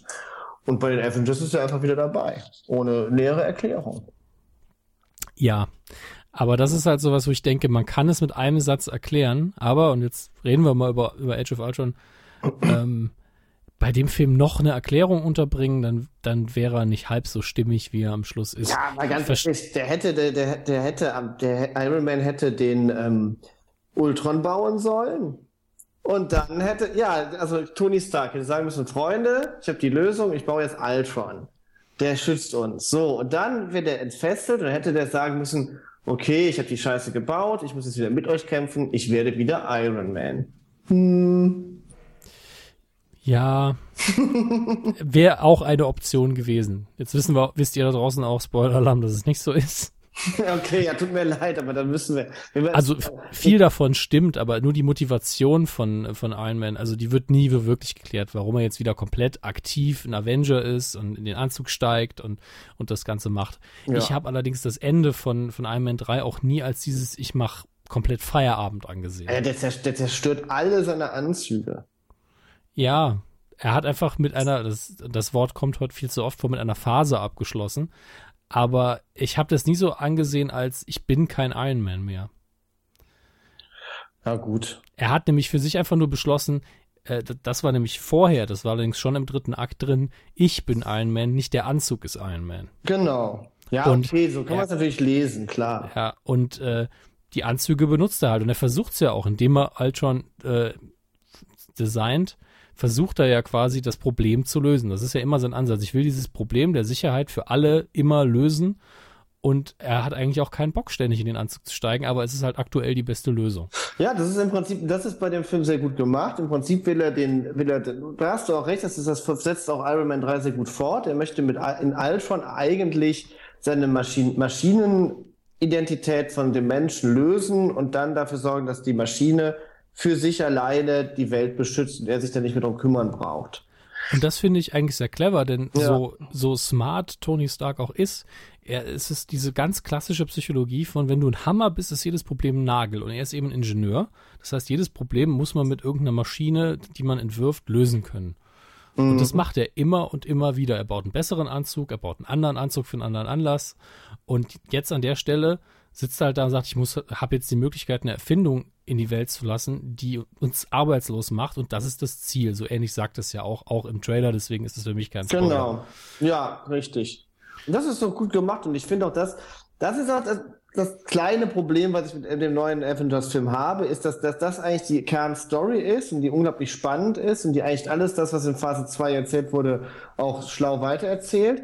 Aber sehr vieles in dem Film passiert, was damit nichts zu tun hat, wo dann die anderen Helden beschäftigt werden mit Stories, die nicht wirklich verknüpft sind mit diesen ganzen Sachen. Und dadurch wirkt in meinen Augen der Film ein Stück weit überfrachtet und hier und da sehr ziellos, aber gut geschenkt, ist nicht so dramatisch. Den Eindruck hatte ich tatsächlich nicht, aber das liegt daran, dass ich in Avengers-Film eben auch mit dieser Einstellung reingehe. Das ist ein Teamfilm und ich brauche für jedes Teammitglied zumindest zwei Momente, die, die rechtfertigen, warum diese Person überhaupt da ist. Das Problem hat man im ersten Teil schon gehabt bei einer Figur, nämlich bei Hawkeye, dass man sich mhm. da schon gefragt hat, neben seiner Funktion am Anfang, wo er für die andere Seite arbeiten muss, warum ist er eigentlich in dem Film? Und in Teil 2 hat, ist wahrscheinlich Joss Whedon gesagt, so, ich mache jetzt einfach Hawkeye zur wichtigsten Figur im Film, äh, um das auszugleichen, was ich im ersten Film gemacht habe. Findest du, dass er die wichtigste Figur ist? Aber eigentlich ist doch Tony Stark wichtiger. Der, der ist doch der Motor des Ganzen. Er ist der Motor des Ganzen, aber Hawkeye ist quasi, also ich sage immer gern, Avengers 2 ist in gewisser Art und Weise, die Avengers gehen arbeiten. Das ist das, was sie jetzt jeden Tag machen. Also nicht jeden Tag, aber das ist ihr Job. Ja. Deswegen ist auch die Anfangssequenz, diese Bond-Sequenz, wo man geil. sieht, ja, die ist wunderschön gemacht. Also mhm. stimmungsvoll, man ist direkt im Film und es ist wirklich 1A eine Bond-Sequenz. Ich bin 007, so sieht mein Tagesablauf aus. Ich, wir sind die Avengers, das machen wir.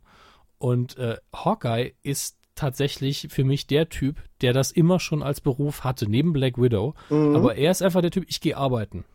Und er ist auch der Einzige, der diese Hintergrundgeschichte hat. Ich gehe dahin, ich mache meinen Job und es gibt einen Grund, warum ich den mache. Ja, das er, ist super, das stimmt, ja. Und er ist das Herz des Films in meinen Augen. Und ohne ihn würde, glaube ich, die Motivation fehlen. Er ist dieser Klebstoff, der Colson in Avengers 1 Okay, war. du hast recht. Du hast im Prinzip hast du, okay, im Prinzip hast du in dem Film zwei Storylines, die sich aber nicht wirklich mit viel miteinander in Berührung kommen. Du hast einmal den äh, äh Tony Stark und Ultron, diese ganze Storyline, und du hast äh, Superheldenalltag. wo dann, äh, weil das wird ja auch tatsächlich sehr wichtig genommen, ne? Eine ewig lange Sequenz, wo die da miteinander abhängen und mit dem Tammer da den Spaß machen und so.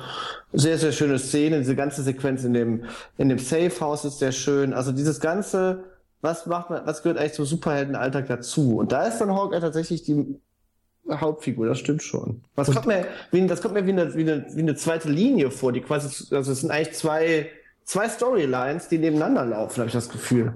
Ja, aber ohne dass ich, das hatte ich oft bei anderen Filmen früher, ohne dass ich das Gefühl hätte, das Tempo lässt nach, obwohl es ruhigere Szenen waren, weil die, es ist nie ein Dialog dabei, der unnötig ist.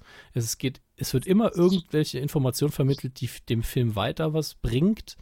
Also vom Schreiben her ist das Ganze unfassbar ökonomisch, finde ich. Ja, ja, das ist richtig. Das ist schon geschickt gemacht und das ist, also ich bin nach, nach, hatte nach wie vor gestern das Gefühl, dass es überfrachtet ist, aber, aber das liegt auch daran, dass da so Sachen passieren wie zum Beispiel diese Sequenz, wo Thor nochmal den äh, äh, Stellar Skarsgård trifft und mit dem dann in diesen See geht und so, wo ich dachte, also das, ich weiß nicht, was diese Sequenzen da sollten, die. Na, naja, letztlich ist das wahrscheinlich der schwächste Teil des Films, weil man dafür kaum noch Zeit hatte. Mhm. Aber es bereitet eben die, die Einführung von Vision vor. Dass Vision vorkommt, weiß man ja, das ist auch kein Spoiler.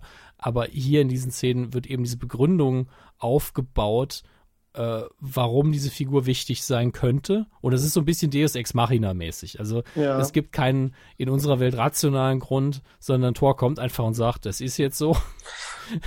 ähm, ja. Weil er eben äh, eine Vision hatte. Und ähm, er ist aber Asgard, auch von Asgard und da traut man seinen Visionen eben. Das muss man einfach kaufen in dem Moment und ehrlich gesagt passt es auch zum Charakter. Okay, am Ende des Tages ist es wahrscheinlich eine, eine Geschmacksfrage. Ich mag diese, mag diese Filme, diese Marvel-Filme lieber, die tatsächlich sehr stark auf eine Figur konzentriert sind und die ergründen. Und wie das denn, und das wurde meiner, wurde ja, wie ich schon gesagt hatte, bei Iron Man und Captain America sehr gut gemacht, fand ich. Und das, und dafür bleibt natürlich bei Avengers keine Zeit und dadurch sind die, äh, ex, äh, ja, schweifen die mehr aus und ab und, und sind schneller ja. und, und. Aber das ist eben der Punkt. Also ich sehe die Avengers-Filme weniger als Einzelfilme an. Deswegen darf da einfach mehr passieren, was dann in den anderen Filmen abgearbeitet werden muss, nachträglich. Mhm. Ähm, während halt die Einzelfilme, da muss die Figur im Vordergrund stehen oder eine Storyline, aber da wird dann auch die Charaktervorarbeit geleistet, ohne ohne Iron Man 3 kriegst du diesen Avengers auch so nicht hin. Und ohne ja, Captain America ja. Winter Soldier kriegst du diesen äh, Avengers überhaupt nicht hin. Das stimmt. Und äh, deswegen kann der Film einfach anfangen direkt. Du bist direkt dabei. Und trotzdem kannst du ihn gucken, ohne die anderen Filme geguckt zu haben. Du musst eigentlich nur den ersten Avengers gesehen haben und verstehst immer noch alles, was passiert.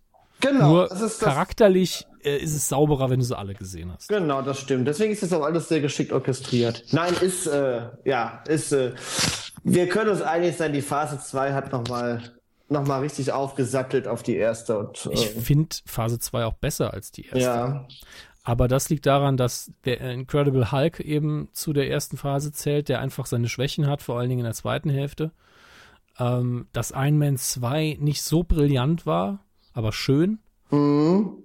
Und ähm, das war's eigentlich. Also Thor, ich bin ich großer Verteidiger des ersten Torfilms. Ja, ich finde den auch super. Mhm. Aber die sind halt alle ein bisschen einfacher gestrickt als Phase 2. Phase 2 ist sehr kompliziert im Verhältnis zu Phase 1. Ja, das stimmt, aber die ist, aber ist auch radikaler und das ist schon eine gute, bewundernswert gewesen, dass die tatsächlich diese ganze Hydra-Nummer so radikal durchgesetzt haben und gesagt haben, okay, wir, wir brechen unser Universum jetzt, also wir haben unser Universum gerade erst etabliert und kaum haben wir es etabliert, sprengen wir es schon auseinander. Das ist schon ein sehr mutiger Schritt eigentlich, das zu tun. Man hätte auch sagen können, okay, wir machen jetzt Phase 2 lang erstmal ein bisschen Abenteuer in dem etablierten Universum und im dritten brechen wir es dann auseinander. Aber so schnell schon so das ja. zu machen, fand ich sehr gut. Vor ich, allen Dingen in Captain America 2 ist es einfach so, dass du sagst, okay, alles, was ihr bisher wusstet, was jetzt unsere Welt angeht, ist jetzt vorbei.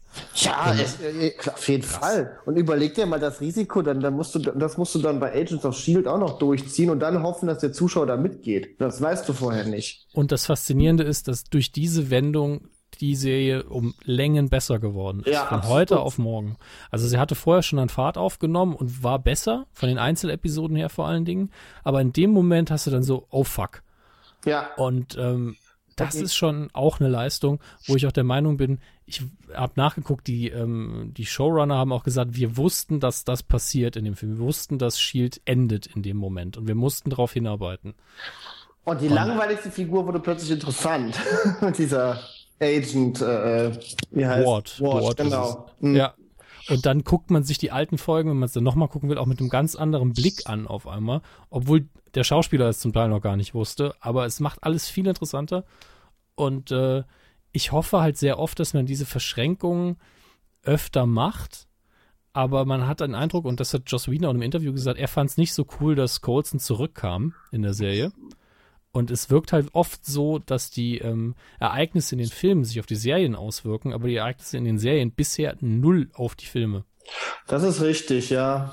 Und ich das ist auch diese Sache, man hatte ja mit Whitehall in der Serie einen ganz coolen Hydra-Chef eigentlich, der dann plötzlich gar nicht, äh, der dann, der, der eine Serie auch schon stirbt. Und dann hat man halt noch Baron von äh, Strucker in, der Neu in den äh, Ultron-Filmen, und man fragt sich so ein bisschen, ja, warum war der, hat der bei Marvel Agents of Shield nie eine Rolle gespielt, ne?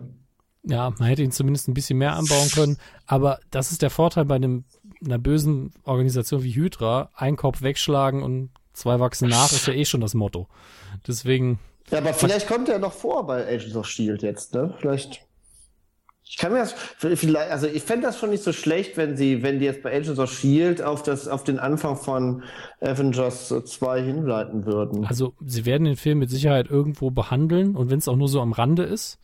Man hat ja sogar Tor 2 damals behandelt, obwohl der keine so große Auswirkung hatte, indem man das Team einfach hingeschickt hat und hat gesagt, wir müssen hier ein bisschen aufräumen. Das war super, ja.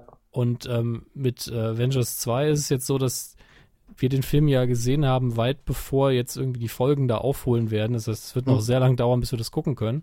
Aber ich bin mir sicher, dass man da auch irgendwas machen wird. Aber Kretschmann hat ja auch für mehrere Projekte unterschrieben bei Marvel, ne? nicht nur für eins. Von daher, ja? Thomas Kretschmann, der Schauspieler von Baron von Stucker. Okay, das wusste ich jetzt nicht, aber da kann man ja immer noch äh, in die Vergangenheit gehen mit mhm. einer Rückblende oder sonst was machen. Ja. Gute Figur auf jeden Fall. Kretschmann ist toll. Das ist unser Mann in Hollywood. Der soll noch ein bisschen bleiben. Ja, das stimmt. Ich sehe ihn auch immer gern. Und der macht das auch ähm, nicht übertrieben und ich glaube mit Spaß, wenn ja, ich ihn genau. Avengers gesehen habe. Gut. Äh, das einzige. Bitte? Ja, Daredevil bleibt nur noch, ne? Genau, es bleibt nur noch Daredevil und nur, wir können noch kurz über Spider-Man reden. Okay. Daredevil ist grandiose Superserie. Ja, damit, damit hat man es eigentlich schon fast gesagt. Äh, die Besetzung ist unfassbar gut. Die, äh, Daredevil selbst ist sehr gut getroffen und der Kingpin, also der Fisk, Wilson Fisk, ist genial. Also Private der ist nicht Paula. Private, ist das tatsächlich der gleiche Das Schauspieler? Private Paula, ja. Sehr gut. Dann Ich hab spricht, noch mehr für ihn. Sehr guter Schauspieler dann. Ja, total. Ich habe mich total gefreut, dass der wieder zurückgekommen ist. Der war seit Full Metal Jacket nirgends zu sehen. Also Okay. ernsthaft, ja, großartig. Der ist, das Also- ist einer der besten Bösewichte im Marvel-Universum. Der ist, der ist nicht nur super besetzt, er ist auch sehr gut geschrieben. Er ist sehr nah an den Comics, was seine Beziehung angeht, die er darin führt. Was ich gut finde. Und die Frau ist auch hervorragend geschrieben. Mhm. Und er hat eine unfassbar gut ausgearbeitete Psychologie. Das ist sehr, sehr gut. Man versteht ihn. Man kann nachvollziehen, warum er was tut. Er ist nicht einfach nur so ein Pappaufsteller, wo man sagt, du bist böse. Es freut mich richtig, sowas zu sehen. Ja, ich bringe, das ist richtig. Und das ist, äh, die, der Devil selber ist, ist eine, äh, eine grandiose Heldenfigur, weil die sich so radikal von den äh, äh, anderen Helden des Universums unterscheidet, weil der immer die Hucke voll kriegt, weil er selber Ja. auch immer äh, einen Schritt zu weit geht, weil er nicht klar gut ist. Das ist Ja. super. Die, ähm, ja, ich bringe es ja immer noch nicht ganz zusammen, dass das ernsthaft im gleichen Universum spielen soll. Also wie in dieser Welt, in der äh, äh, Daredevil spielt, äh, Shield existieren soll oder so. Das bringe ich nicht ganz drauf klar. Naja, alles, was in Daredevil passiert, hat nichts mit irgendwas zu tun, was Shield interessieren würde. Das sind halt alles Polizeieinsätze maximal. Und das ist für Shield einfach 20 Nummern zu klein. Das ist richtig, ja, aber äh, ja. Die, äh, ja, weißt du nicht, was ich meine? Diese ganze, überleg mal, was die in den anderen Marvel-Filmen und so für Technik haben, ne? Und wie es da abgeht. Das ist ja schon eine andere Welt, eigentlich, oder? Ja, aber das ist ja keine Technik, die ein Bürger hat oder die normale Polizei. Das ist halt, das ist ja jetzt genauso, nur, also in unserer Welt, nur eben nicht so Sci-Fi-mäßig. Ja, Das, was jetzt irgendwo in einem Labor in Area 51 als, als Jet steht, sehen wir vielleicht in 30 Jahren irgendwann mal am Himmel. Das ist einfach so. Und ähm, deswegen, es ist einfach dieses konzentrierte und wesentlich kleiner. Es ist halt ein Mikrokosmos im Marvel-Universum und da ist einfach Platz. Da kannst du halt, das ist ja nur ein Viertel in New York. Das geht einfach. Das ist Hell's Kitchen. Das sind ein paar Kriminelle, ein bisschen Syndikat. Vielleicht gibt's noch eine größere Hintergrundgeschichte, die wir noch nicht so ganz durchblicken. Aber das sind einfach ganz normale Menschen, die ein paar besondere Fähigkeiten haben. Ja, Daredevil hat zwar Superkräfte, aber eben keine rein körperlichen. Er hat halt einen Wahrnehmungsvorteil und Training. Und einen genetischen Vorteil, weil sein Papa ordentlich auf die Hucke gekriegt hat. Von dem, von dem äh, Typen, der später bei ähm, Agents of Shield diese, dieser Gestaltwandler wird. Also dieser Typ, der, äh, der immer Material berühren kann und dann wird dessen Körper zu dem Material. Was ist Creed. Das ist der Typ, der der, der, der Devils Vater vermöbelt hat. Ah, Das ist, der gleiche, das ist der gleiche Schauspieler und auch die gleiche Figur. dann habe ich da nicht aufgepasst. Ich habe das auch nicht gecheckt. Ich habe das aber erst, ich habe das gelesen, als ich gegoogelt habe, welche Verbindungen es gibt zwischen den Serien. Ja, das, ist so- die, die, das ist so die zentrale Verbindung. Die alles andere ist nur so ein bisschen mal hier und da was erwähnt. Ja, da sind sie sowieso sehr gut. Also die beim Fanservice machen sie vor, auch bei den DC-Fernsehserien alle sehr viel richtig und mit ein paar Absolut. Kleinigkeiten. Das ist immer schön zu sehen. Das Einzige, wo die bei Daredevil pennen oder was, äh, äh, wo die sorgfältiger sein könnten, ist, dass die, die haben verge die vergessen immer den äh, Avengers Tower in die New Yorker Skyline reinzusetzen. Den muss man ja nicht sehen können von äh, Hell's Kitchen nee, aus. doch, doch, doch, der ist genau neben dem Chrysler Building. Ja, aber Hell's Kitchen ist nun mal nicht beim Chrysler Building. Ja, aber da gibt's die Szene, da gucken die, da ist die New Yorker Skyline zu sehen, weil die in Brooklyn da an der, äh, an der Küste stehen. Und dann ist da das Chrysler Building zu sehen und das Avengers Gebäude nicht. Und in, dem, und in, der, in der Werbung, die die geschaltet hatten von Daredevil, war das da immer. Das haben die nur in der Serie selber nicht drin. Das haben sie wahrscheinlich dann beim, bei der Ja. Serie einfach verrafft, mein Gott. Genau. Aber wir werden sehen, ob da noch was kommt. Also, es gibt ja eine zweite Staffel, ist jetzt schon angekündigt, dass sie es machen werden. Ja, und Und- vor allen Dingen noch mehr Serien auch, ne? Noch weitere Marvel Ja, die Defenders soll es noch irgendwie geben. Miss Marvel, glaube ich, noch. Es ist äh, schon verdammt viel. Ah, ich, oh mein, Alter, ich hätte einfach nur runterscrollen müssen, ne? Dann hätte ich sehen können. Äh, Marvels Daredevil, dann Marvels AKA Jessica Jones, Luke Cage, Iron Fist und die Defenders. Also vier neue Serien. Das ist echt eine Welt. Ich meine, das ist ja, da gibt's irgendwann gibt's dann mehr Superhelden, als es da normale Menschen gibt im Marvel-Universum. Ich habe auch einfach Angst. Also äh, Avengers 2 hört ja also mit noch mehr Figuren auch auf am Schluss, als wir vorher hatten. Und es hört halt mit so einem schönen Schlussmoment auf, der aber auch direkt einleitet in, in was auch immer jetzt als nächstes kommt. Mhm. Und Joss Whedon ist ja jetzt raus. Ja. Und es ist so dieses Gefühl, dass ich habe, dass Joss Whedon einfach sagt, äh, so, ich habe mein Bestes getan, guckt ihr, wie ihr den Rest jetzt hinkriegt. Und dann gucke ich mir an, wie viel die noch vorhaben. Ich meine, die haben ein super Team. Er macht, der hat ja nicht alles alleine gemacht. Und Kevin Feige macht seinen Job auch super. Der ist ja da der, der absolute Mastermind bei denen. Mhm. Aber ich habe einfach Angst, dass jetzt irgendwie die, die, die Sättigung irgendwann erreicht ist. Ich meine, ich habe so lange Spaß, wie es gut ist. Und wir hatten jetzt einen sehr guten Run. Wir hatten zwei gute Phasen. Jetzt kommt Ant-Man noch, der sieht auch sehr solide aus, mindestens. Und äh, wenn das dann das Beste war, ist gut. Aber ich habe echt Angst davor, dass das bald vor die Hunde geht. Irgendwie. Ich meine, die sind natürlich klug beraten, immer, immer weiter auch neue Figuren zu etablieren, weil die natürlich immer damit rechnen müssen, dass alteingesessene Leute aufhören. Ne? Und dann ja. du, da ist halt Chris, Chris äh, Evans dann raus zum Beispiel, wenn er nicht mehr Bock hat, weiter den zu spielen. Ja, aber für Chris Evans ist es ja einfach. In den Comics ist ja Captain America irgendwann mal gestorben und ich glaube auch immer noch tot. Ja. Einer der, der seltensten permanenten Tote in den Comics und die Rolle wurde halt von der anderen, von einem anderen Menschen übernommen, mhm. äh, wie sich das eben auch gehört. Und da, da hat man alle Figuren und die Vorarbeit geleistet und man hat bei äh, Marvel sehr schnell gezeigt, dass sie keine Angst haben, jetzt jemanden, der nicht so der, der A-Lister ist, einfach auszutauschen als Schauspieler. Ja. Das hat man mit, mit War Machine gemacht, direkt ähm, im zweiten Iron Man war es ein anderer Schauspieler. Mhm. Und beide Schauspieler sehr gut, aber sehr unterschiedlich. Ähm, aber es hat auch niemanden wirklich gestört. Ja, das stimmt. Und ähm, aber bei der Hauptfigur wird es natürlich schon eher stören, ne, als bei einer. Sie werden mhm. niemals Robert Downey Jr. austauschen. Nee, das glaube ich auch nicht. Also da werden sie eher einen kompletten Reboot machen müssen vom gesamten Universum, als dass sie ihn als Iron Man austauschen können. Da würden sie, werden sie besser einfach sterben lassen irgendwann.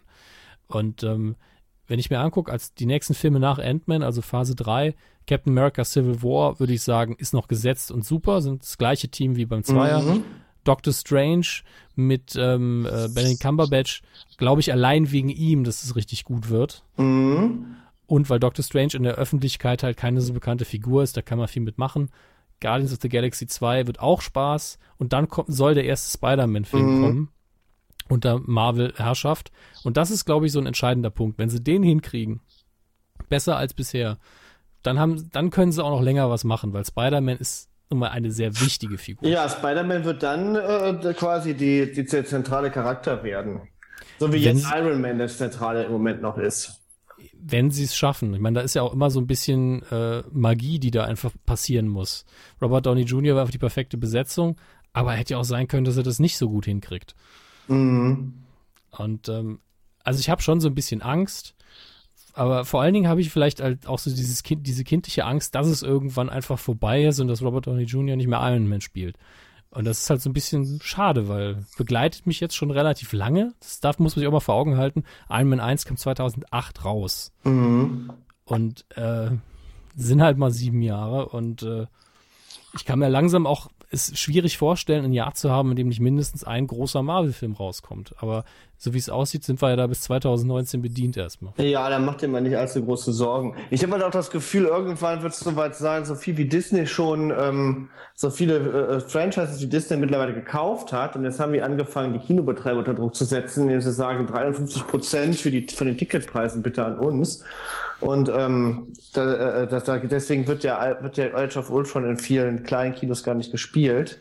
Ja. Und ähm, wenn das einmal, wenn die das einmal so weitergehen, ich habe das Gefühl, in fünf Jahren ist es so weiter, baut Disney einfach selber Kinos auf der ganzen Welt. Und dann werden in diesen Kinos werden nur noch die Eigenproduktion gespielt.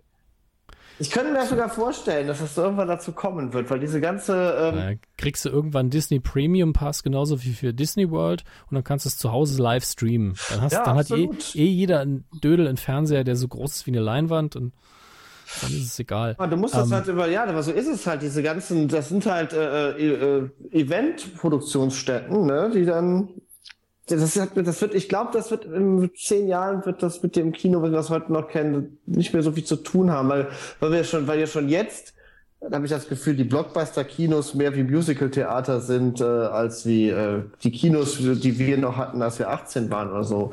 Weil man rennt jedes Jahr quasi in die in die gleichen Shows.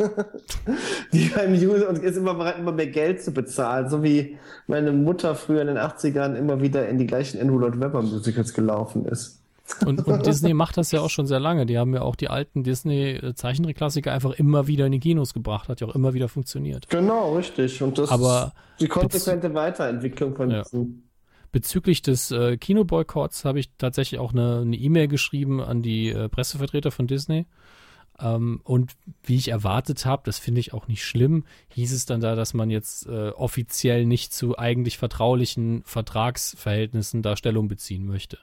Das ist auch das, was mich überrascht hat, dass die Kinobetreiber da eigentlich vertrauliche Vertragsdaten einfach mal rausgehauen haben.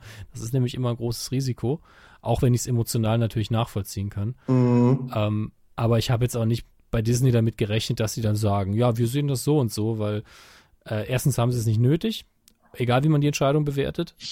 Ähm, und zweitens ist es einfach nicht normal, dass man das so macht. Ähm, andererseits finde ich es auch blöd, dass sie jetzt einfach so viel Geld äh, haben wollen, weil ich die kleinen Kinos wichtig finde. Äh, und ich dann auch verstehe, wenn Kinos und auch Zuschauer den Film erstmal boykottieren. Der Film bleibt super und darauf kann man aber auch warten. Sagt jetzt natürlich der Dödel, der in der Presseverführung war und nichts bezahlt hat. aber dafür musste ich auch ein paar Kilometer fahren. Also im Endeffekt habe ich fast so viel bezahlt, wie wenn ich nie um die Ecke geguckt hätte. Ähm, dementsprechend müsst ihr mich nicht so sehr hassen. Äh, aber ich glaube, jetzt haben wir wirklich fast über alles gequatscht. Ich muss mal gerade gucken. Jetzt haben wir auch zwei Stunden geredet. Ähm, halbe Stunde das, überzogen, länger darf eine Kuh nicht sein. Nee, das ist schon okay. Ich meine, wir haben ja ähm, ziemliche Sachen aufholen müssen und eigentlich wollten wir nur über Film reden. Dafür ist es, glaube ich, heute okay. Und ich hoffe, ihr verzeiht uns, dass wir jetzt ähm, so lange Stille hatten, dass Herr Körber heute nicht dabei war. Keine Sorge, er ist, äh, ich habe eben den Tweet schon gelesen, ist der Herr Körber jetzt entlassen? Nein, natürlich ist er nicht entlassen. Das Ding heißt Medien Q und äh, wie viele immer noch nicht so ganz gerafft haben, Q steht halt für Körber und Hammes und solange der Podcast so heißt, bedeutet das das auch. Und das hier äh, kann gut sein, dass wir dem Ding hier diesem noch nicht mal eine Nummer geben, einfach weil es keine reguläre Ausgabe war. Ähm, trotzdem, äh, großen Dank an Christoph Mathieu. Ja, ich fühle mich geehrt und ich möchte auch nochmal betonen, dass ich zu keiner Sekunde angenommen habe, ich könnte auch nur ansatzweise Herrn Körber ersetzen. Ganz glaub, im Gegenteil. das ähm, kann niemand. Das kann niemand. Ist. Und ähm, äh, es war mir eine große Ehre, dass ich ihn heute quasi vertreten durfte. Und es hat mir großen Spaß gemacht. Ja, ich hoffe, auch. ich habe niemanden genervt. Wenn doch, müssen die Leute halt damit leben. Äh, das ist nun mal manchmal so im Leben. Und äh, ich hatte auch großen Spaß. Es macht mir immer sehr viel Freude, über solche Themen zu reden. Wir haben auch für Radio Nukular noch eine, leider für Patreon-Leute exklusive Folge nur über Avengers äh, aufgezeichnet. Und tatsächlich habe ich mich kaum wiederholt, glaube ich. Ähm, wir haben hier über ein paar andere Aspekte geredet, aber unterm Strich bleibt halt äh, das Fazit auch ein, schon ein geiler Film. Kann man sich gut angucken. Ja, na klar. Und, Alle, äh, alles, was von Marvel kommt, ist top. Mindest, mindestens gut, ja. Ja, und, und das, das Block, also ich, ich finde, durch Marvel ist das Blockbuster-Kino wirklich auf einem Niveau, wie es das lange nicht gewesen ist. Und das ähm, muss man muss man einfach sagen. Die Blockbuster waren schlechter, bevor Marvel kam und wie das uns, uns die neu aufgerollt hat. Das ist richtig. Ähm, mit diesen weisen Worten verlassen wir euch. und ich hoffe, wir hören uns dann nächste oder übernächste Woche schon wieder, dann in regulärer Besetzung und Form. Christoph kann natürlich jederzeit gerne wieder irgendwas beitragen, wenn er einen Film gesehen hat, den ich nicht gesehen habe und äh, ist herzlich willkommen in der Crew. Vielen Dank. Macht's, macht's gut. Ich wünsche euch äh, wahrscheinlich eine schöne Woche, weil das erst am Wochenende jetzt rauskommen wird. Und äh, viel Spaß im Kino und vom Fernseher. Tschüss. Tschüss.